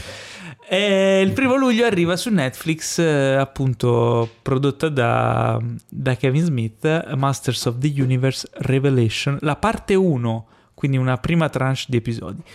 Eh, dopodiché passiamo al prossimo trailer che è Gunpowder Milkshake o Gunpowder Milkshake. Revelation.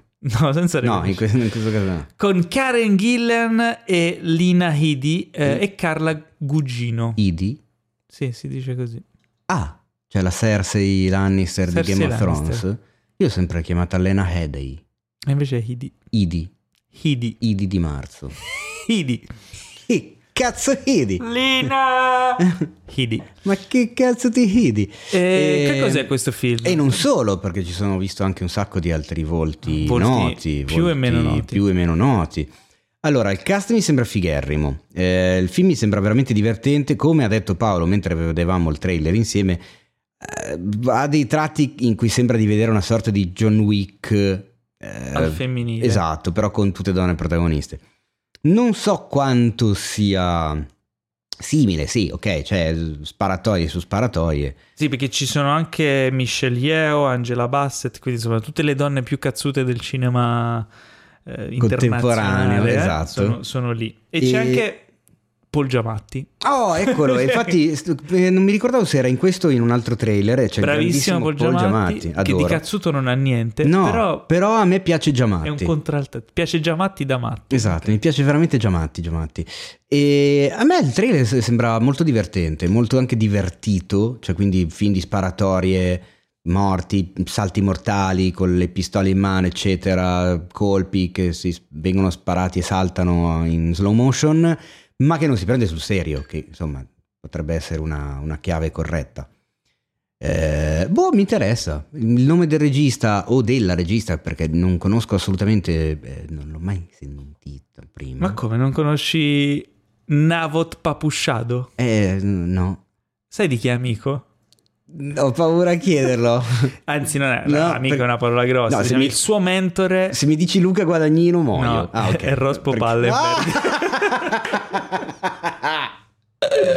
tra i registi con nomi improbabili. Oddio. Eh, però no, vabbè, Navot Papusciado eh, è un uomo, è nato il 4 marzo 1980 a Israele. Il 4 marzo. Sceneggiatore e regista celebre per Big Bad Wolves del 2013. Ah, beh, sei, per- sei celebre per quello, Eh, effettivamente. capito? Insomma, eh. Vabbè, comunque, sti caspiti, eh, io sono curioso di vedere questo film perché mi ha divertito molto il trailer, mi ha incuriosito. Poi sarà un film spara spara e punto basta, non è che mi aspetto di vedere chissà che.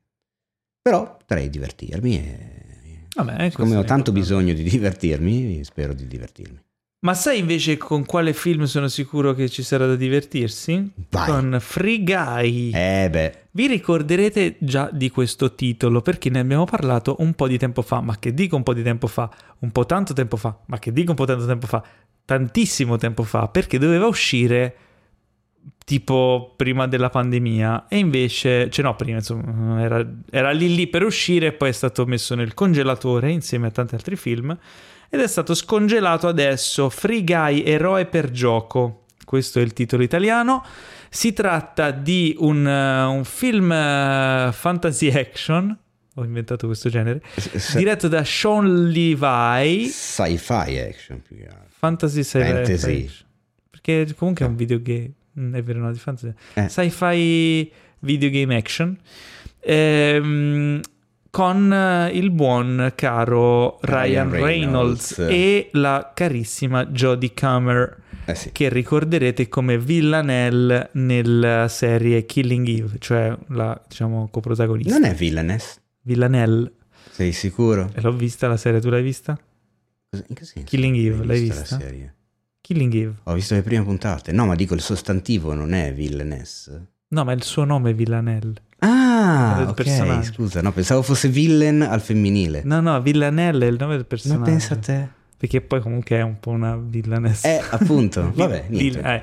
Ehm, tra l'altro interpreta un personaggio nel film che sembra quello della serie, per questo l'ho citato la cosa, cioè nel senso che è una super killer eh, badass, però calata in un mondo da videogiochi, quindi ehm, è lecito che Sì, lo perché sia. diciamo eh, eh, Guy, quel- il personaggio che oltre ad avere il nome che in italiano vuol dire tizio, eh, dal titolo anche al film, è Ryan Reynolds che è un personaggio non giocabile di un videogioco tipo, gran- tipo GTA. Cioè, Sì, tipo quelli che passano per strada e che puoi investire senza farti problemi perché poi cioè, i personaggi quelli non importanti, quelli di Quelli contorno. inutili.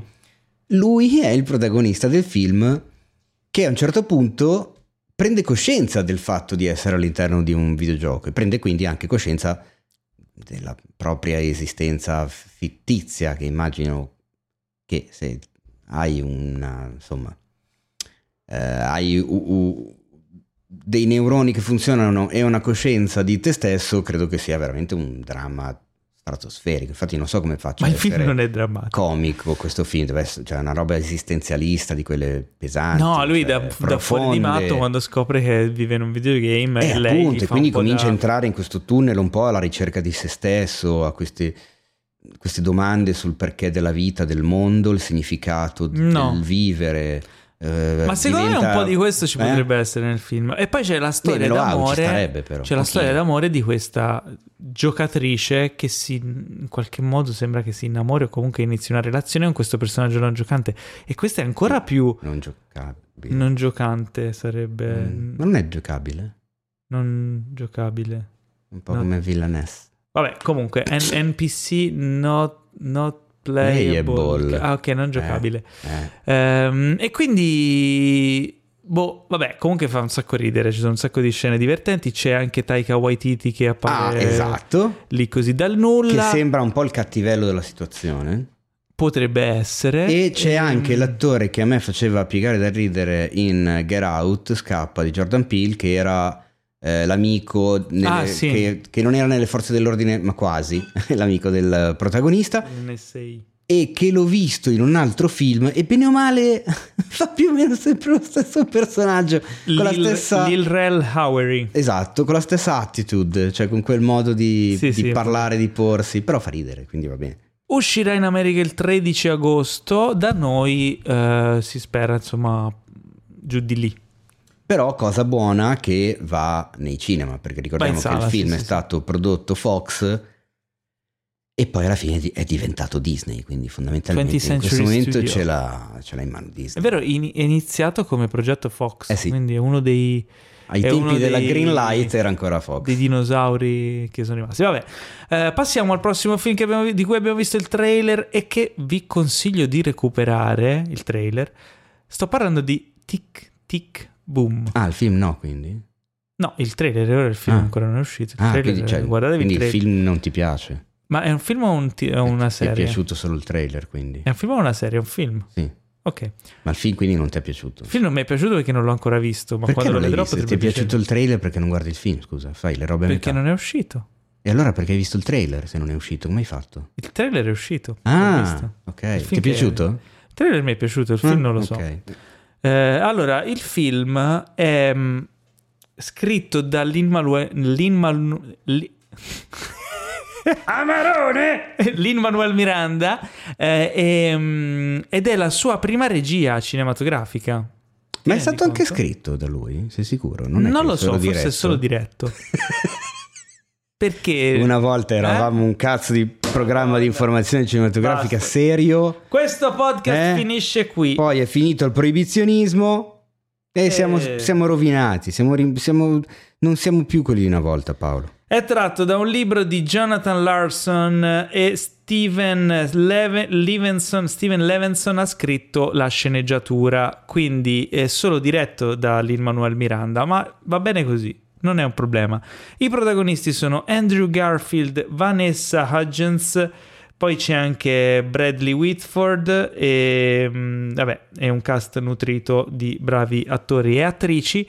Eh, il trailer mi ha molto colpito perché ha uno stile particolare, non si capisce niente, eh, però mi ha portato dentro un, eh, un mondo. Mi ha quasi ricordato le feste di universitari a Firenze, quelle in casa, quelle dove si beveva tanto, dove non sapevi mai cosa succedeva. Dove il preservativo era un optional, quelle cose lì. No, vabbè, non è che devi metterla sempre su questo piano. Però c'era quell'atmosfera, no? Del chi, cioè, vai, capite, non sai chi incontri, chi conosci come andrà a finire. Mm. Eh? Vabbè, comunque. Eh, allora vedi che la- avevo ragione. La storia racconta di un giovane compositore di teatro che eh, sta scrivendo un- il prossimo grande musical americano. Forse un po' ehm, Lin-Manuel Miranda un po' ci si rivedeva. E, e quindi è un po' insomma questa, questa sua lotta no? contro la vita fondamentalmente, no? È quello che è i tuoi obiettivi, i tuoi sogni e come riuscire a raggiungerli. Insomma, sembra molto bello, molto poetico, molto immersivo anche. Eh, mi ha incuriosito tantissimo e anche lo stile è molto, molto bello. Poi, vabbè, Lin-Manuel Miranda, cosa gli vuoi fare? Voglio solo Fermatelo. complimentarmi, esatto, cioè io boh, lo, lo- adoro, non vedo l'ora che esca In The Heights, mi è venuta voglia di rivedere Hamilton e non- non puoi dirgli veramente niente a quell'uomo, cioè che cazzo gli devi dire? Non si capisce come faccia. Bravo, bravo, bravo. Eh, prossimo trailer che abbiamo visto è Miracle Workers Oregon Trail. Mamma che ridere. Mamma che ridere davvero. Allora, eh, protagonisti Daniel Radcliffe e Steve Buscemi, anzi come dicono nel trailer Buscemi. Ehm, è una, una serie ambientata nel Far West eh, molto particolare perché è- sembra una serie western ma degli anni 60 tipo. Esatto. C'ha Ma quel- anche, anche la pasta, anche le inquadrature sembrano una roba anni 60. Al di là della voce Comica, fuori campo, perché è una serie comica, Sì, certo. comunque. Al di là della voce fuori campo, della grafica, del font con il quale ti presentano eh, i credits dei personaggi e tutto, ma anche proprio il tipo di inquadratura, tutti i piani medi, tutti cioè- Sembra quasi cheap. Sembra Esatto, sì, fatta- sembrava fatta fatto un po' esattamente. Anche a me ha dato quell'impressione, ma credo che sia tutto assolutamente voluto. Cioè, non è Beh, che... d'altronde sei nel cast comunque Radcliffe e Buscemi. Radcliffe, Radcliffe che fa un che interpreta un um, un, uh, Un parroco. prete, sì. E, e beh, loro praticamente fanno parte di questo gruppo di ehm, Miracle Workers che sono dei insomma una carovana di eh, persone che va verso verso insomma, il Far West cercando lavoro eccetera no? Quei, le carovane de- de- de- dei film western Eh sì. e Le famose stagecoach, che poi... Stagecoach, ma non ce n'è una sola, sono tipo proprio una carovana. Eh, guardavi il trailer perché è difficilmente descrivibile, è molto divertente ed è anche molto what the fuck, non, non si capisce bene cosa stai vedendo e perché. Quindi niente, Miracle Workers Oregon Trail. Poi abbiamo Die in a Gunfight, un, sacco di trailer questa settimana. Die in a Gunfight eh, con Diego Boneta e Alexandra Daddario. E c'è anche il, eh, il caro. mm, Come si chiama? Il nostro caro amico. Ma come, come si chiama? Dai, non mi viene. Travis Fimmel. Travis Eh, Fimmel. Vi ha parlato prima di Maurizio Travis, Merluzzo, Esatto, Travis eh. Fimmel. Tra l'altro, spero che lo doppierà Maurizio in questo film qui. Perché, insomma, dopo averlo doppiato in Vikings, eh, non so se l'ha ridoppiato ancora. Anche perché è stato un po' mh, fermo per qualche tempo dopo eh, Warcraft. E poi è tornata adesso con la serie di, di Rai- prodotta da Ridley Scott. Ridley Scott, Raised by Raised Wolves. by Wolves. eh, Maurizio doppiava No. Fimmel. Ah, vedi, cacchio. Eh, però in Raised by Wolves Travis Fimmel ha la stessa pettinatura, la stessa capigliatura che ha qui in questo film. Sì, che c'ha la rasatura alta. C'è questa specie di mullet futuristico, Sì, esatto. una cosa orribile. E allora ho pensato, o questo film qui l'ha registrato, cioè tipo l'ha, l'ha filmato tra la prima e la seconda stagione di Raised by Wolves, o prima della prima, o non lo so, comunque vicino alla produzione di Raised by Wolves o in una pausa. Eh, oppure lui vive costantemente con Oppure gli piace quel taglio di capelli e a tutti i Orribile. parrucchieri sul set che vanno a conciarlo come il personaggio che deve essere si incazza e dice no. Io mi tengo i capelli come li tengo nella vita vera. Vabbè. Che non credo sia una cosa del genere. Quindi. Ma in questo film qui non è il protagonista, appunto. No. Dice, i protagonisti sono Alexandra Daddario e Diego Boneta. Il film è un, eh, un action con molto anche humor dentro, un po' particolare. Posso dire che io non ci ho capito un cazzo dal trailer. Nemmeno cioè, io. Ah, ecco, ok. Però E più che altro mi sembrava una roba molto... Al di là del confuso, eh, non, ti, ti giuro, non so dirti perché, forse anche il tipo di fotografia, eccetera, ma mi ha ricordato Revenge. cos'è Revenge? Dai, non te lo ricordi? Il film degli anni Ottanta con Kevin Costner. Mm, no. Film tutto bello madido di sudore, tutto... eh, Cosa dire un film valido? Ma sì, sono Vabbè. quei film che, che- che- che sudano dallo schermo, vedi la, il videoschermo, se li vedi in televisione vedi che c'è il televisore che suda, devi andare lì ogni tanto con l'asciugamano. Eh, quelli proprio torridi che giocano un sacco sull'erotismo con queste Non lo so, inquadrature, con questi più- protagonisti mezzi malconci, Ma no. tumefatti, con i capelli sudati, appiccicati al volo, tutte queste cose che... tutta questa passione, tutta questa... eh, guarda che in questo qua... A me sembrava più una roba alla Guy Ritchie, molto... Ma gli piacerebbe una roba alla Guy Ritchie. Allora, sono andato a guardare perché poi c'ho una roba da dirti veloce veloce. Il Revenge a cui mi riferisco io, perché ne hanno fatto più di uno, hanno fatto anche la serie di recente, è il film del 1990 di Tony Scott. Ah, vedi? È con Kevin Costner, Anthony Quinn, Madeleine Stowe e Thomas Millian, ragazzi. Il caro Thomas Millian, ovvero Ermonnezza. Certo. E, e non so perché, ma io. eh, C'è anche John Leguizamo, non me lo ricordavo assolutamente, e anche Miguel Ferrer, ma veramente? Ovvero il cugino di George Clooney, quello che in Twin Peaks faceva eh, l'agente dell'FBI, quello stronzo che a un certo punto arriva a Twin Peaks per mettere le cose a posto. Vabbè. Ehm, niente, eh, eh, piccola parentesi aperta all'angolino dei cazzi miei, io mi ricordo di aver visto Revenge eh, in un momento in cui durante i famosi tre giorni prima che, ti, che decidessero di arruolarti o congedarti per la naia, come lo sappiamo che siamo anziani, eh, probabilmente quelli che ci stanno ascoltando non hanno la più pallida idea, Di molti di loro, di naia. cosa cazzo sia la naia. Il servizio militare obbligatorio che c'era fino a un po' di tempo fa, ragazzi. Che si Poi- chiamava Naya? Sai che non ho mai, come si dice, approfondito la cosa. È, una- è un acronimo. No, non Sta per credo. non andare in aria. Pff, sì, però in co- con la J, perché era Ah, scritto... già, eh.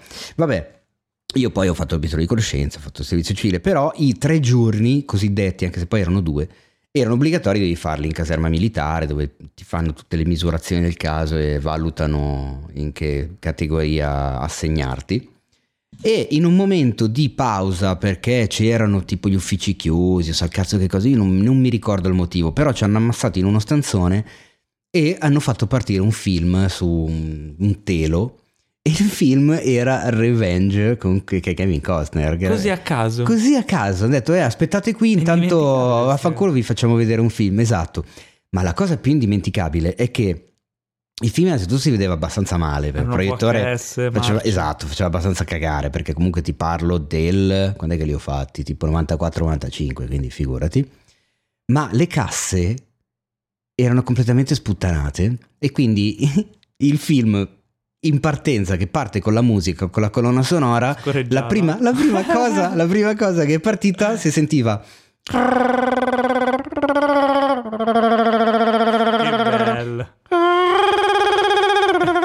tutto così. E poi è passato tutti questi anni in... a imparare a fare quel suono. Esatto, poi eh, tipo arrivano i primi personaggi, primo dialogo.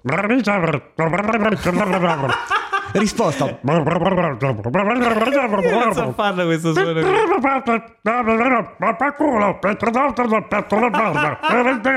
Tutto così, minchia, stavamo male da ridere. È durato un quarto d'ora, 20 minuti, perché poi ci hanno detto, ok, allora venite, via, tolto il film. Ma quindi poi lo, sei andato a cercare. Eh?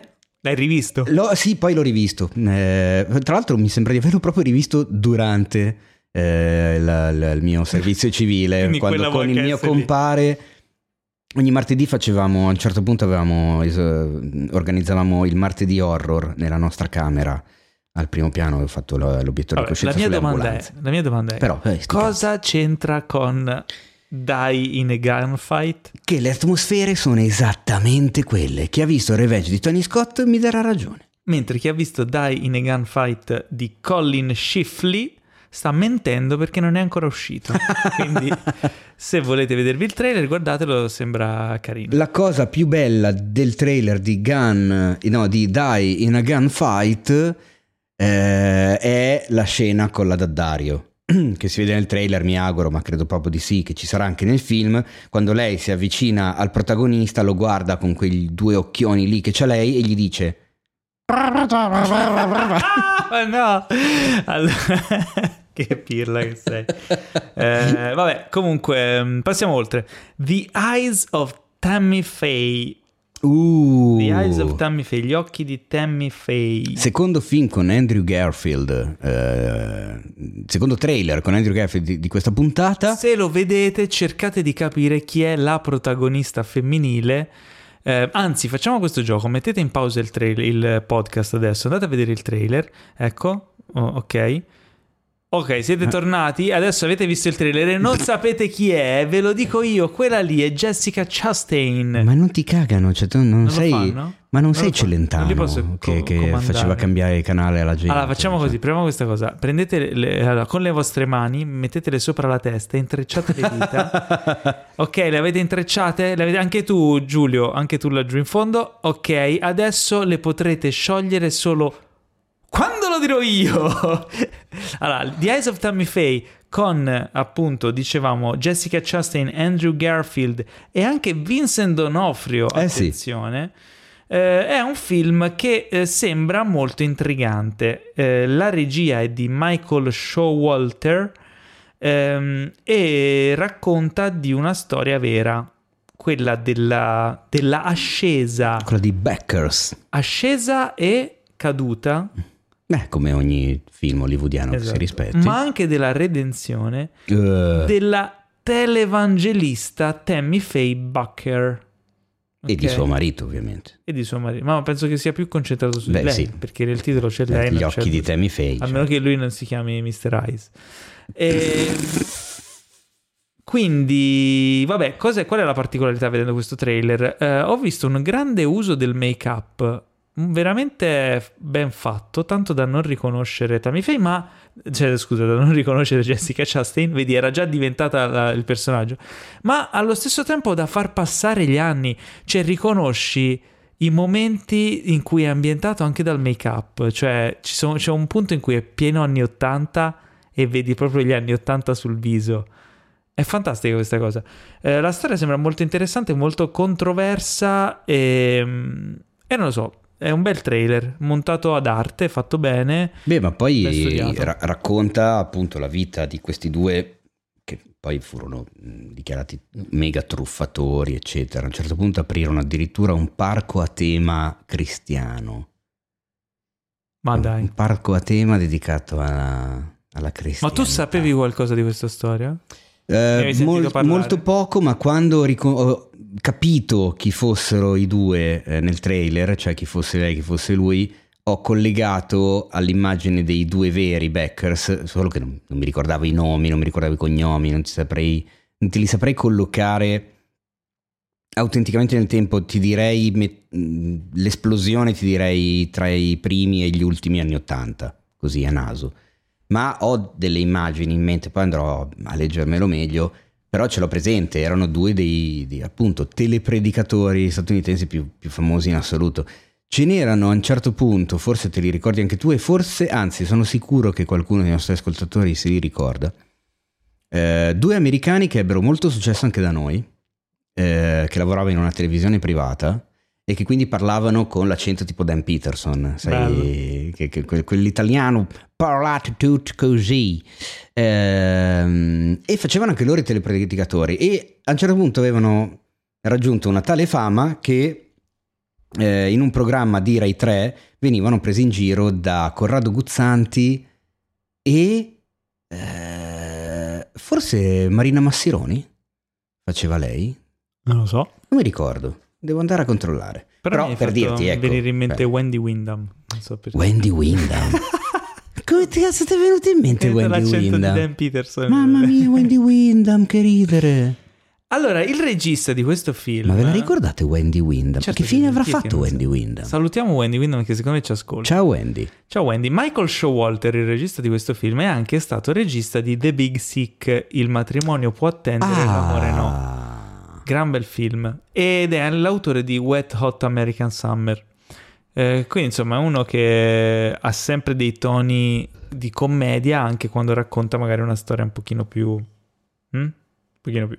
Assolutamente. Intanto, guarda, vado a confermarti per amore della verità e della correttezza, erano proprio Corrado Guzzanti e Marina Massironi in coppia che facevano Snack e Gnola, i due telepredicatori ultra battisti, nell'ottavo nano programma del, mamma mia, 2001. Wow. condotto Wow, da wow, Serena wow. Dandini. Wow, wow, wow, wow, wow. Well, E well, va bene, quindi Ok, niente, questo era l'ultimo trailer del momento delle recensioni. Eh, Queste recensioni, recensioni della settimana. Le recensioni di questa settimana ci saranno proposte da quattro diversi eh, redattori del nostro sito Ah, e del nostro podcast. Ok. Quindi per una volta né io né Teo eh, vi faremo le recensioni, ma ci saranno questi nuovi, eh, diciamo, persone o personaggi o, o redattori che vi pro- proporranno queste recensioni. Iniziamo con Chaos Walking, che è un film nuovissimo ehm, che potete trovare su Amazon Prime con eh, il bravissimo Tom Holland e la bravissima... Eh? Daisy Ridley. Ah, Daisy Ri- Ridley o Ridley? Ri- Daisy Ri- no, è Ridley, no? Daisy Ridley. Ho sempre chiamato Daisy Ridley, ma c'è anche la- Matt la Smith. regola è questa, C'è anche Matt Smith Ridley- Mikkelsen. Sì, cioè, se tu dici Ridley, Ridley probabilmente è Ridley. Se eh, tu dici, come lo chiami, Mads? Mads? Mikkelsen. Mads o Mads? Mikkelsen. Mikkelsen. E, mm, e parla di un mondo in cui i pensieri non sono più molto privati. Quindi Esatto. ci farà questa recensione ehm, il signor Filippo Panini. Buonasera, allora volevo parlarvi di Chaos Walking che potete Ma- trovare su Prime Video. Filippo, Eh, però puoi parlare con una voce normale. Ma favore. questa è la mia voce e vorrei per- la cortesia di non essere preso per il culo perché voglio dire, non è certo colpa mia se ho questa voce, cioè, cioè la tua voce non è merito tuo, è una cosa che viene fuori Vabbè. dal cielo. Quindi di cosa parla questo? Abbiamo detto in un, un futuro distopico in cui i pensieri sono alla portata di tutti. Sì, ma perché i personaggi si trovano su un altro Basta. pianeta, non si trovano cagare, non si- sul pianeta Terra, si trovano su un altro Switcha. pianeta dove Ma poi cos'è? Torinese o è albanese? No? C'è to- Torine albanese. È una persona seria. Filippo Panini. Eh, allora, no, adesso tornando a una minima normale, anche se mi piaceva un po' Filippo mi, manca, mi manca già. Eh? A me no.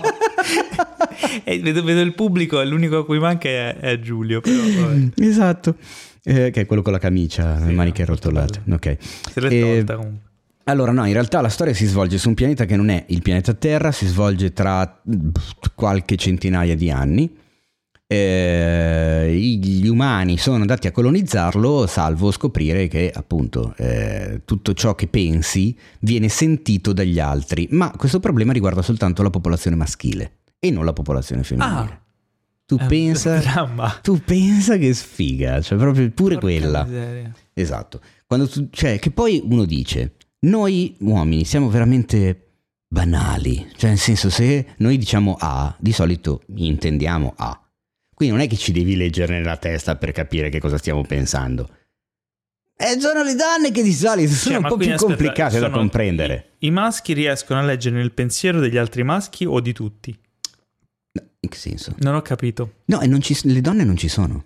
Ah, le donne non ci sono. Le donne non ci Ok. sono, non ti sto a spiegare perché, anche perché lo dicono abbastanza in fretta nel film, però chi se ne frega, noi siamo proprio anti-spoiler per definizione.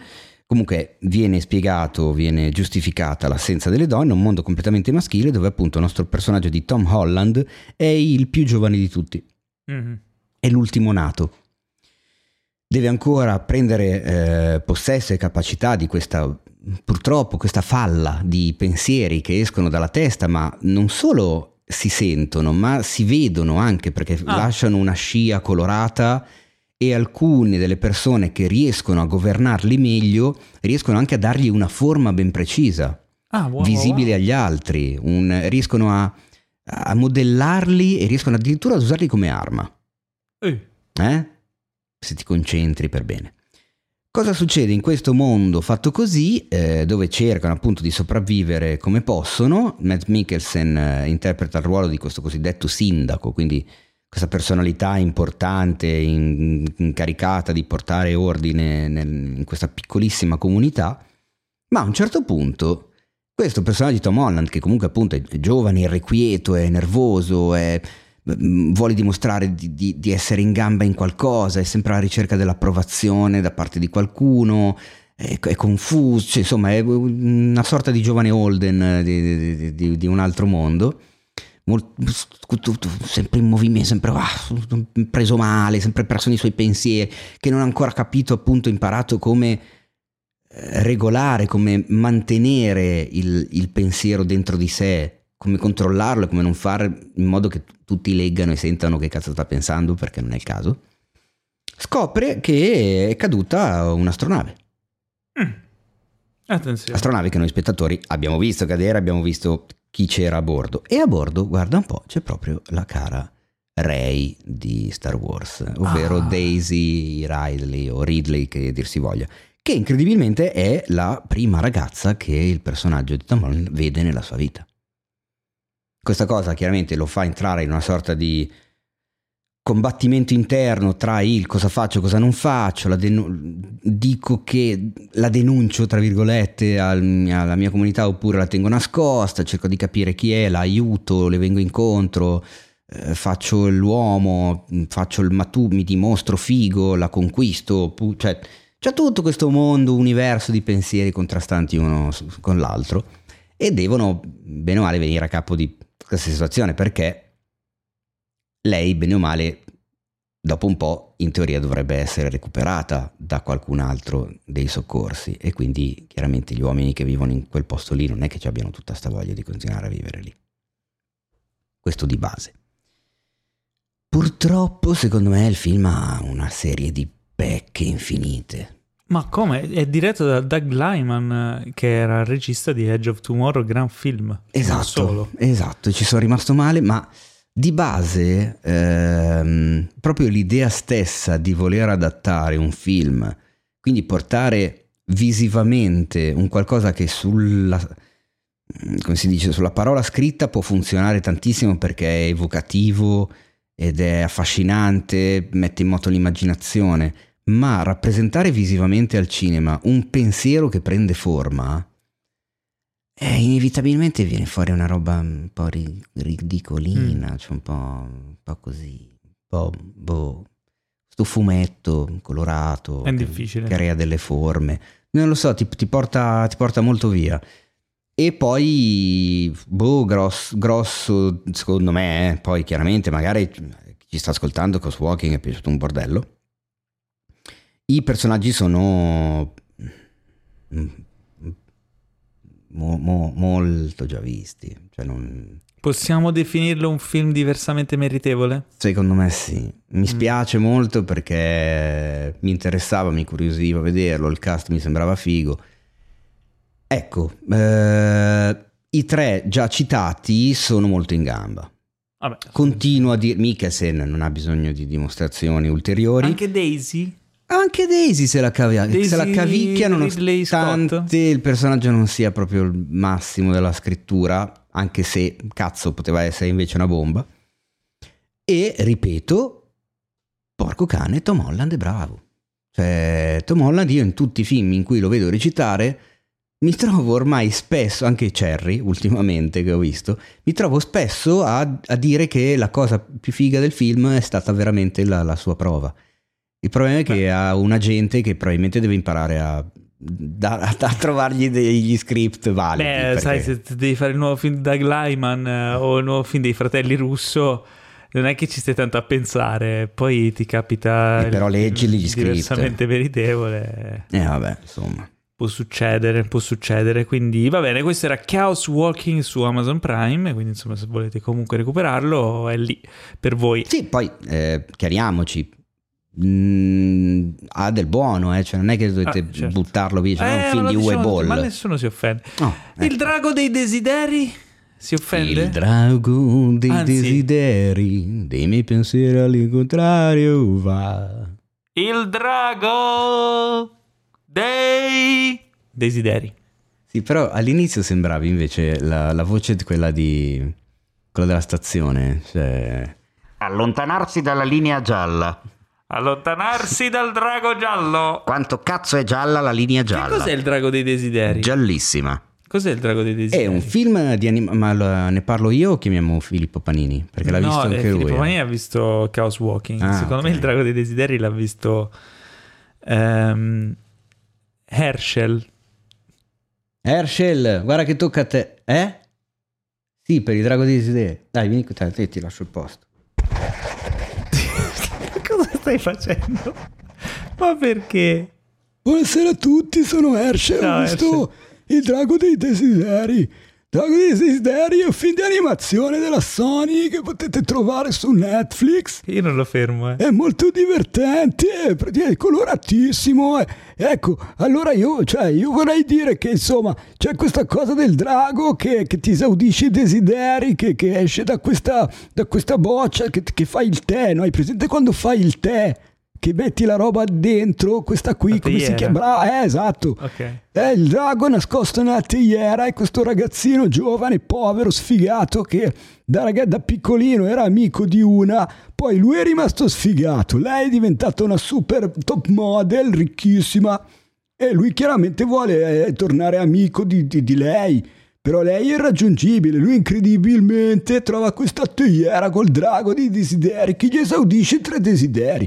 Da lì in poi a me sinceramente il film è parso molto uguale ad Aladdin. Ah, Cioè, perché c'è questo drago simpatico, colorato, che ti dice dei desideri, si presenta, fa il balletto. E uno dice, ma io l'ho già visto in Aladdin questa cosa, però Ah, mi faceva, faceva molto più ridere in ma chi l'ha Aladdin. fatto questo? Non lo so, l'ha fatto uno che si chiama Chris, però il cognome è strano, non me lo ricordo. Vabbè. Oh, Herschel, ti stanno portando via la macchina. No, cazzo fai? Oh, figa! Teo, Teo, Teo, vieni qua che facciamo un po' il... Finiamo questa... sì, non ci devi smanacciare il microfono. Sì, ciao, dimmi. Ok, Herschel ci ha fatto il, il riassunto della trama. Ero andato a, a- fare il refill di Amarone io intanto. Eh, l'ho visto.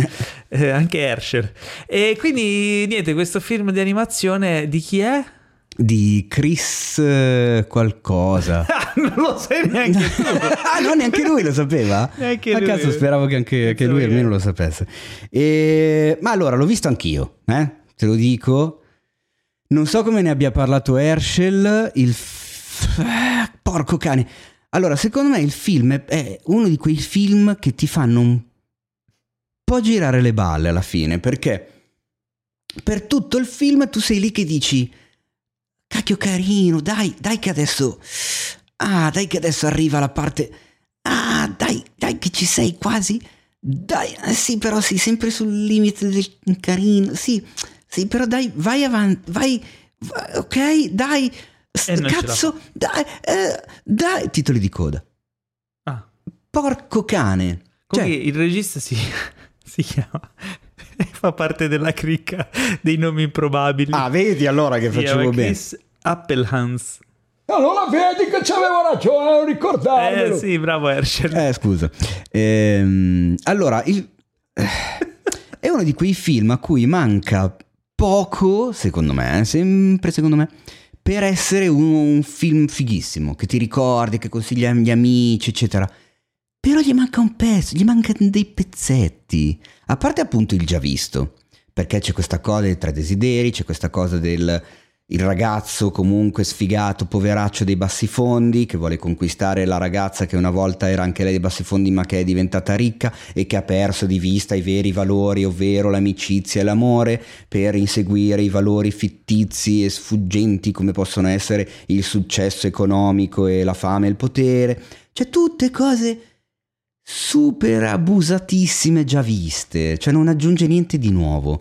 Il, il- dra- ecco, l'unica differenza è che se il genio di Aladdin è un tifoso di Aladdin dall'inizio, cioè nel senso parteggia per lui, tifa per lui, gli sta accanto, bim bum bam, il drago fa un po' un percorso, ma c'è un- una backstory dietro che non vi sto a svelare, che forse ecco, è l'unica cosa un po' carina del film, ma anche quella si perde nella banalità e nella prevedibilità più, più banale e più prevedibile, non so come, come altro dire. Però all'inizio fa ridere perché il drago in realtà eh, è, assoluta- è- è assolutamente contro il ragazzo e quello che vuole fare, cioè continua a sconsigliarlo, continua a dargli consigli sbagliati, a dirgli che in realtà dovrebbe desiderare altro. Dove cazzo vai? Ma ti sei visto? Dove cazzo devi andare? Ma guarda quella come sta messa, ma figurati scaga te. Cioè, il senso è quello e fa abbastanza ridere come dinamica.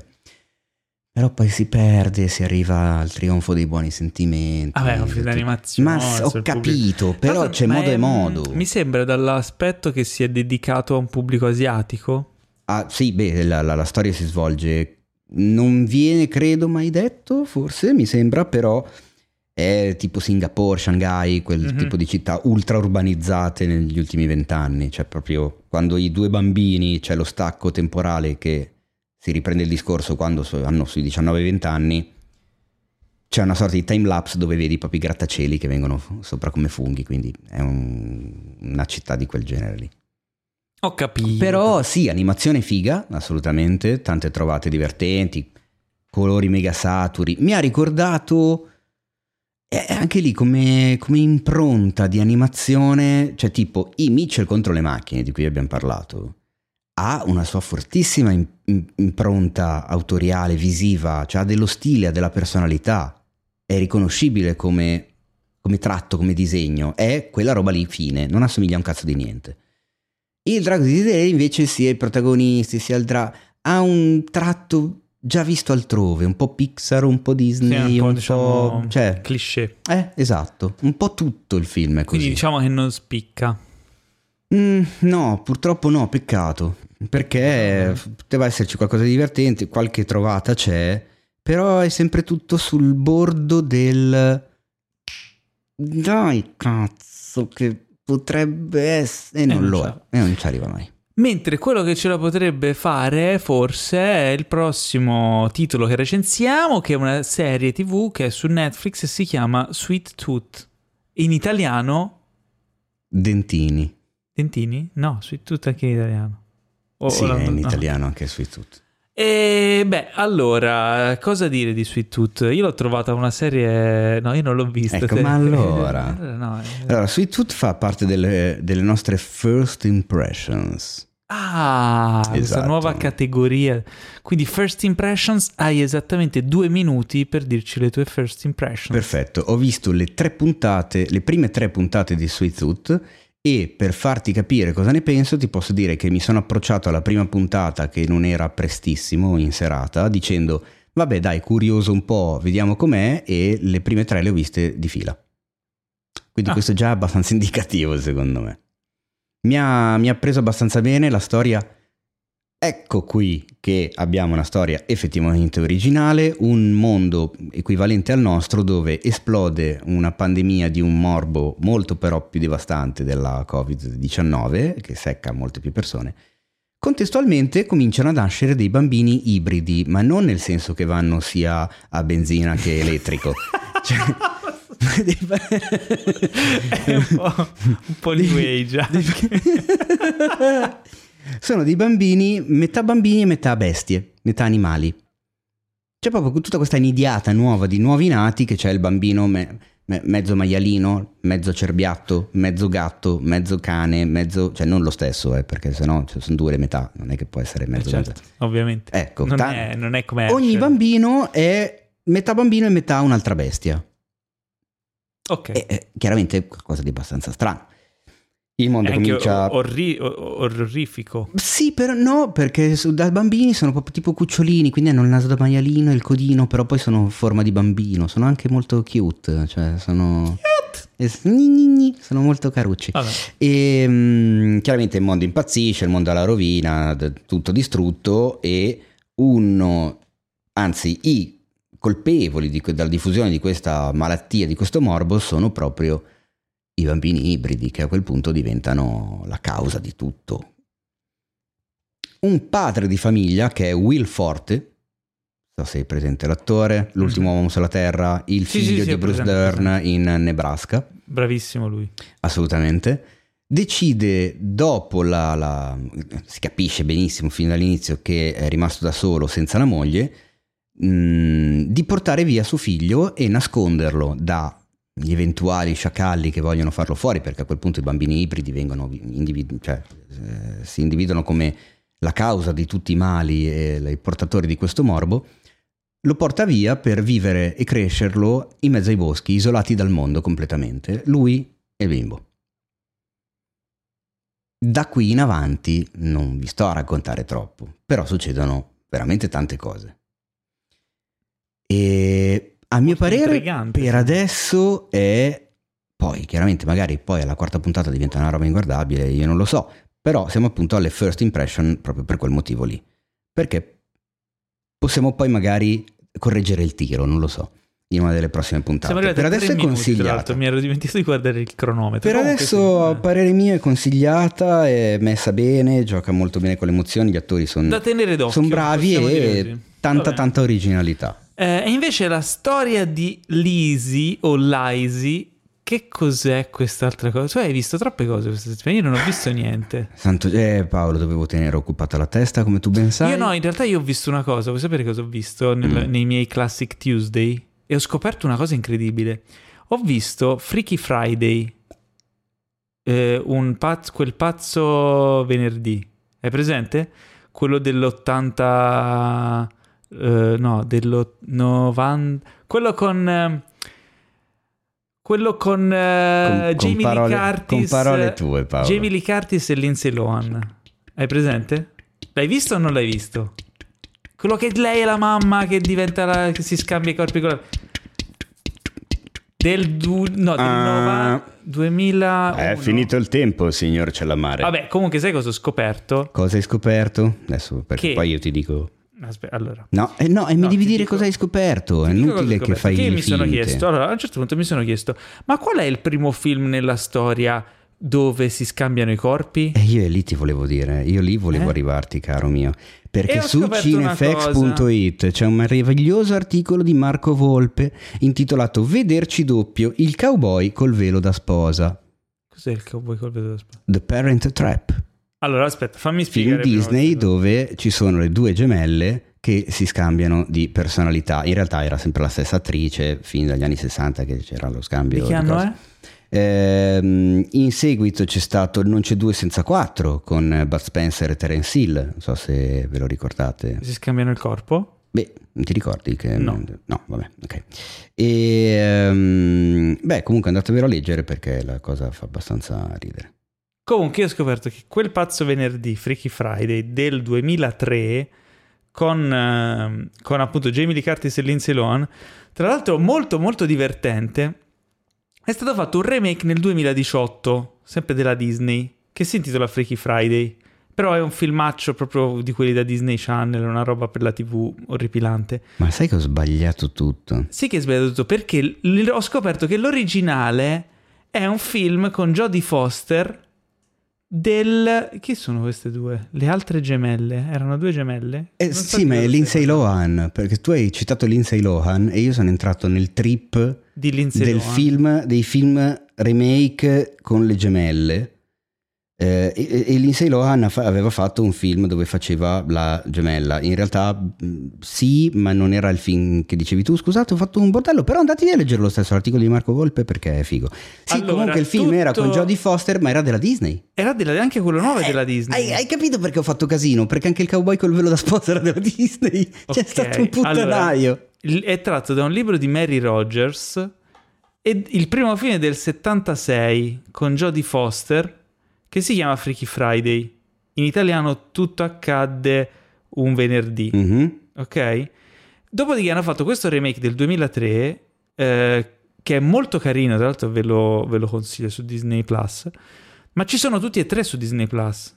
E quindi puoi fare i paralleli e andare a vedere. Ho visto una- la prima parte anche di quello originale, quello con Jodie Foster, che però mi sembra molto meno riuscito rispetto a quello del 2003. Che tra l'altro è lo stesso regista di Mean Girls.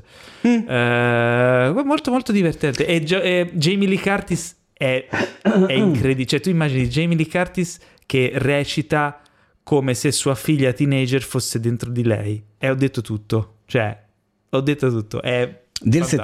76? No, questo è del 2003. Ah no, ok. Quello invece, quello di Jodie Foster è È del, del 70. 76. Quindi Jodie Foster lo girò pochi mesi dopo Taxi Driver. Eh sì, più o meno a quell'età lì. Solo che tipo in, eh, in- in quel film lì originale lei è la figlia tutta maschiaccio, super maschiaccio. eh, cioè c'è meno, secondo me, il contrasto che c'è nel- in quello con Lindsay Lohan e Jamie Lee Curtis. Cioè proprio è strutturato in maniera diversa. Mentre invece ricordiamoci che stiamo aspettando di brutto da quando abbiamo visto il trailer il nuovo Freaky Friday. Il nuovo Freaky Friday, vuoi dire Freaky? Esatto, che Non sarebbe... senza No, Friday. Capito, però è praticamente il nuovo Freaky Friday. Con Beh, Vince Vaughn... eh, il- Chiaramente quel Freaky Comedy horror. Freaky Friday, però non è, non è Perché- Freaky Friday perché No, però è c'è lo, Disney. no, però è- c'è lo scambio di personalità. Comunque. Chiaro, In questo chiaro. caso tra una cheerleader e un, un serial killer. Ma perché stiamo parlando di questo dobbiamo so, parlare della hai fatto- hai fatto tutto tu. Perché non ho visto solo questa cosa qui nel Classic Tuesday settimana scorsa e quindi... E forse potevamo anche chiuderla qui perché io come first impression della storia di Lizzie ho fatto una fatica terribile ad arrivare alla fine della prima puntata e raga alla, fi- alla metà della seconda io non, non ho retto. Ma che serie è? Basta. Tratta da un romanzo di Stephen King.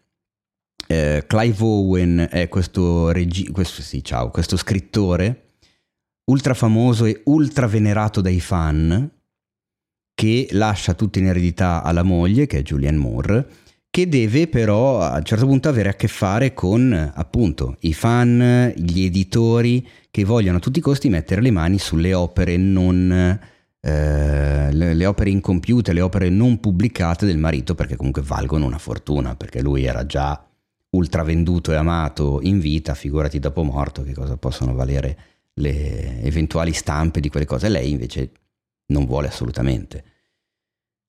Tutto ciò mettendo in piedi una storia dove lei comunque ha anche dei problemi con una delle sue sorelle eh, che non sta proprio bene bene con la testa.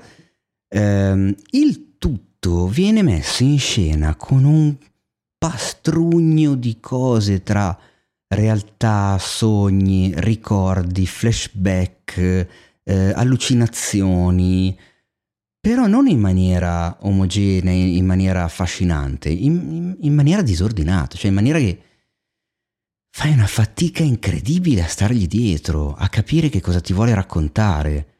Poi magari eh, c'è, questa- c'è questo payoff, non lo so, la puntata 6, che allora metti insieme tutti i pezzi, gli indizi, di- gli indizi dici Ah, che figata, ho capito tutto. Allora ripensi a quello che hai visto all'inizio e tutto assume un senso compiuto. Ma non possiamo saperlo.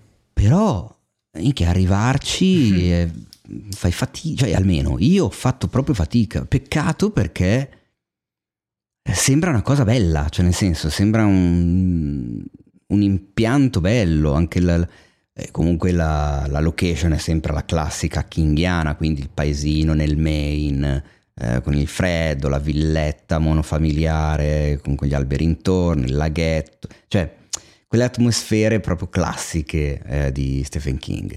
Il personaggio di Clive Owen sembra molto interessante perché nonostante lui non ci sia più, nella serie comunque c'è, eh, continua ad esserci come se fosse vivo, perché gli, lascia, gli aveva lasci- ha lasciato alla moglie una sorta di caccia al tesoro con degli indizi da scoprire per arrivare a...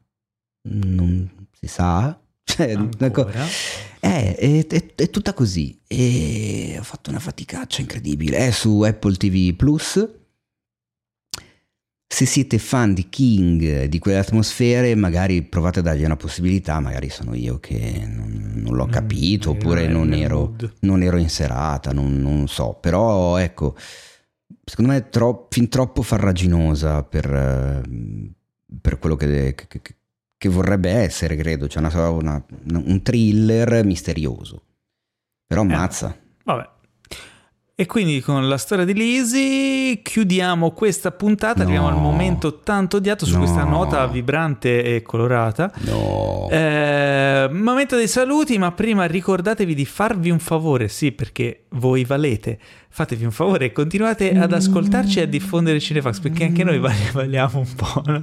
E ehm, ricordatevi che noi non ci accontentiamo, vogliamo crescere, vogliamo diffonderci come, come un... Io, sono, io, ormai ho smesso di voler crescere quando ho ah, capito tu... che cioè, non, più di così non, Hai capito? Eh, vabbè, eh, eh, quindi aiutateci, parlate di noi eh, con tutti quelli che conoscete che possono Am- amici zicumbar nipoti. Eh, e vabbè niente salutiamo i nostri ospiti di questa puntata il caro Filippo Panini. Ciao a tutti e il caro Herschel. Oh, bella, grazie. Grazie a te, Herschel. È sempre un piacere averti con noi. Ma grazie mille. Oh, con, con, con la macchina, figa. Ma non è risolta ancora questa macchina. Vabbè, comunque, eh, salutiamo anche il nostro Teo Yusufian. Ciao ragazzi. Ah no, scusa. Eh... Devo fare la voce vera. E è stato veramente un piacere essere ospite di Paolo Cellammare nel suo podcast eh, di cinefx.it sono lusingato eh. e felice di questa cosa. Spero che potremo ancora ripetere l'esperienza più in là, non so quando. Magari settimana prossima. Mi piacerebbe forse. molto, anche perché comunque il cinema è una mia passione, quindi insomma mi piace parlarne. Lo so, lo so. Tra l'altro io settimana prossima pensavo di, eh, di, chiamare al posto tuo Filippo Panini. Aia, e eh, non so se, se, se può. Secondo me può. Però no, dopo, dopo, glielo chiederò. Perché va in uh, vacanza sul Krakatoa. Ah, okay. mese, Vabbè, se lui non c'è, se proprio non può, magari Herschel può. No, Herschel deve rincorrere la macchina che stanno portando via. Ah, ah, fino alla settimana prossima. Cioè, sì, guarda, guardalo, guardalo lì. Eh, lì che... Ah, magari troviamo qualche altro personaggio. Eh, volevo dire persona che possa sostituire. Magari prova, prova a sentire Michele Lago. Michele Lago? Ma ce l'abbiamo in collegamento? No, ti ho detto prova a sentirlo, magari ah, okay, okay. risponde. Va bene, va bene, ricordatevi di seguirci su Instagram at cinefax.it, su Facebook at cinefax.it, su Telegram at cinefax.it, su Twitter at cinefax.it, su TikTok at cinefax.it, su MySpace at cinefax.it, su quello che volete. Dove ci trovate, noi li stiamo e stiamo lì per voi, perché voi siete i nostri sponsor. Esatto. Fateci sapere. Meno amarone, più... più? Persone. Sai cosa stai dicendo? So, Ma perché? Eh, fateci sapere qual è il momento che vi ha divertito di più di queste 115 puntate. Qual è il momento in cui vi siete resi conto che questa puntata 115 è la più brutta? esatto, della settimana. Eh. No, non solo della settimana.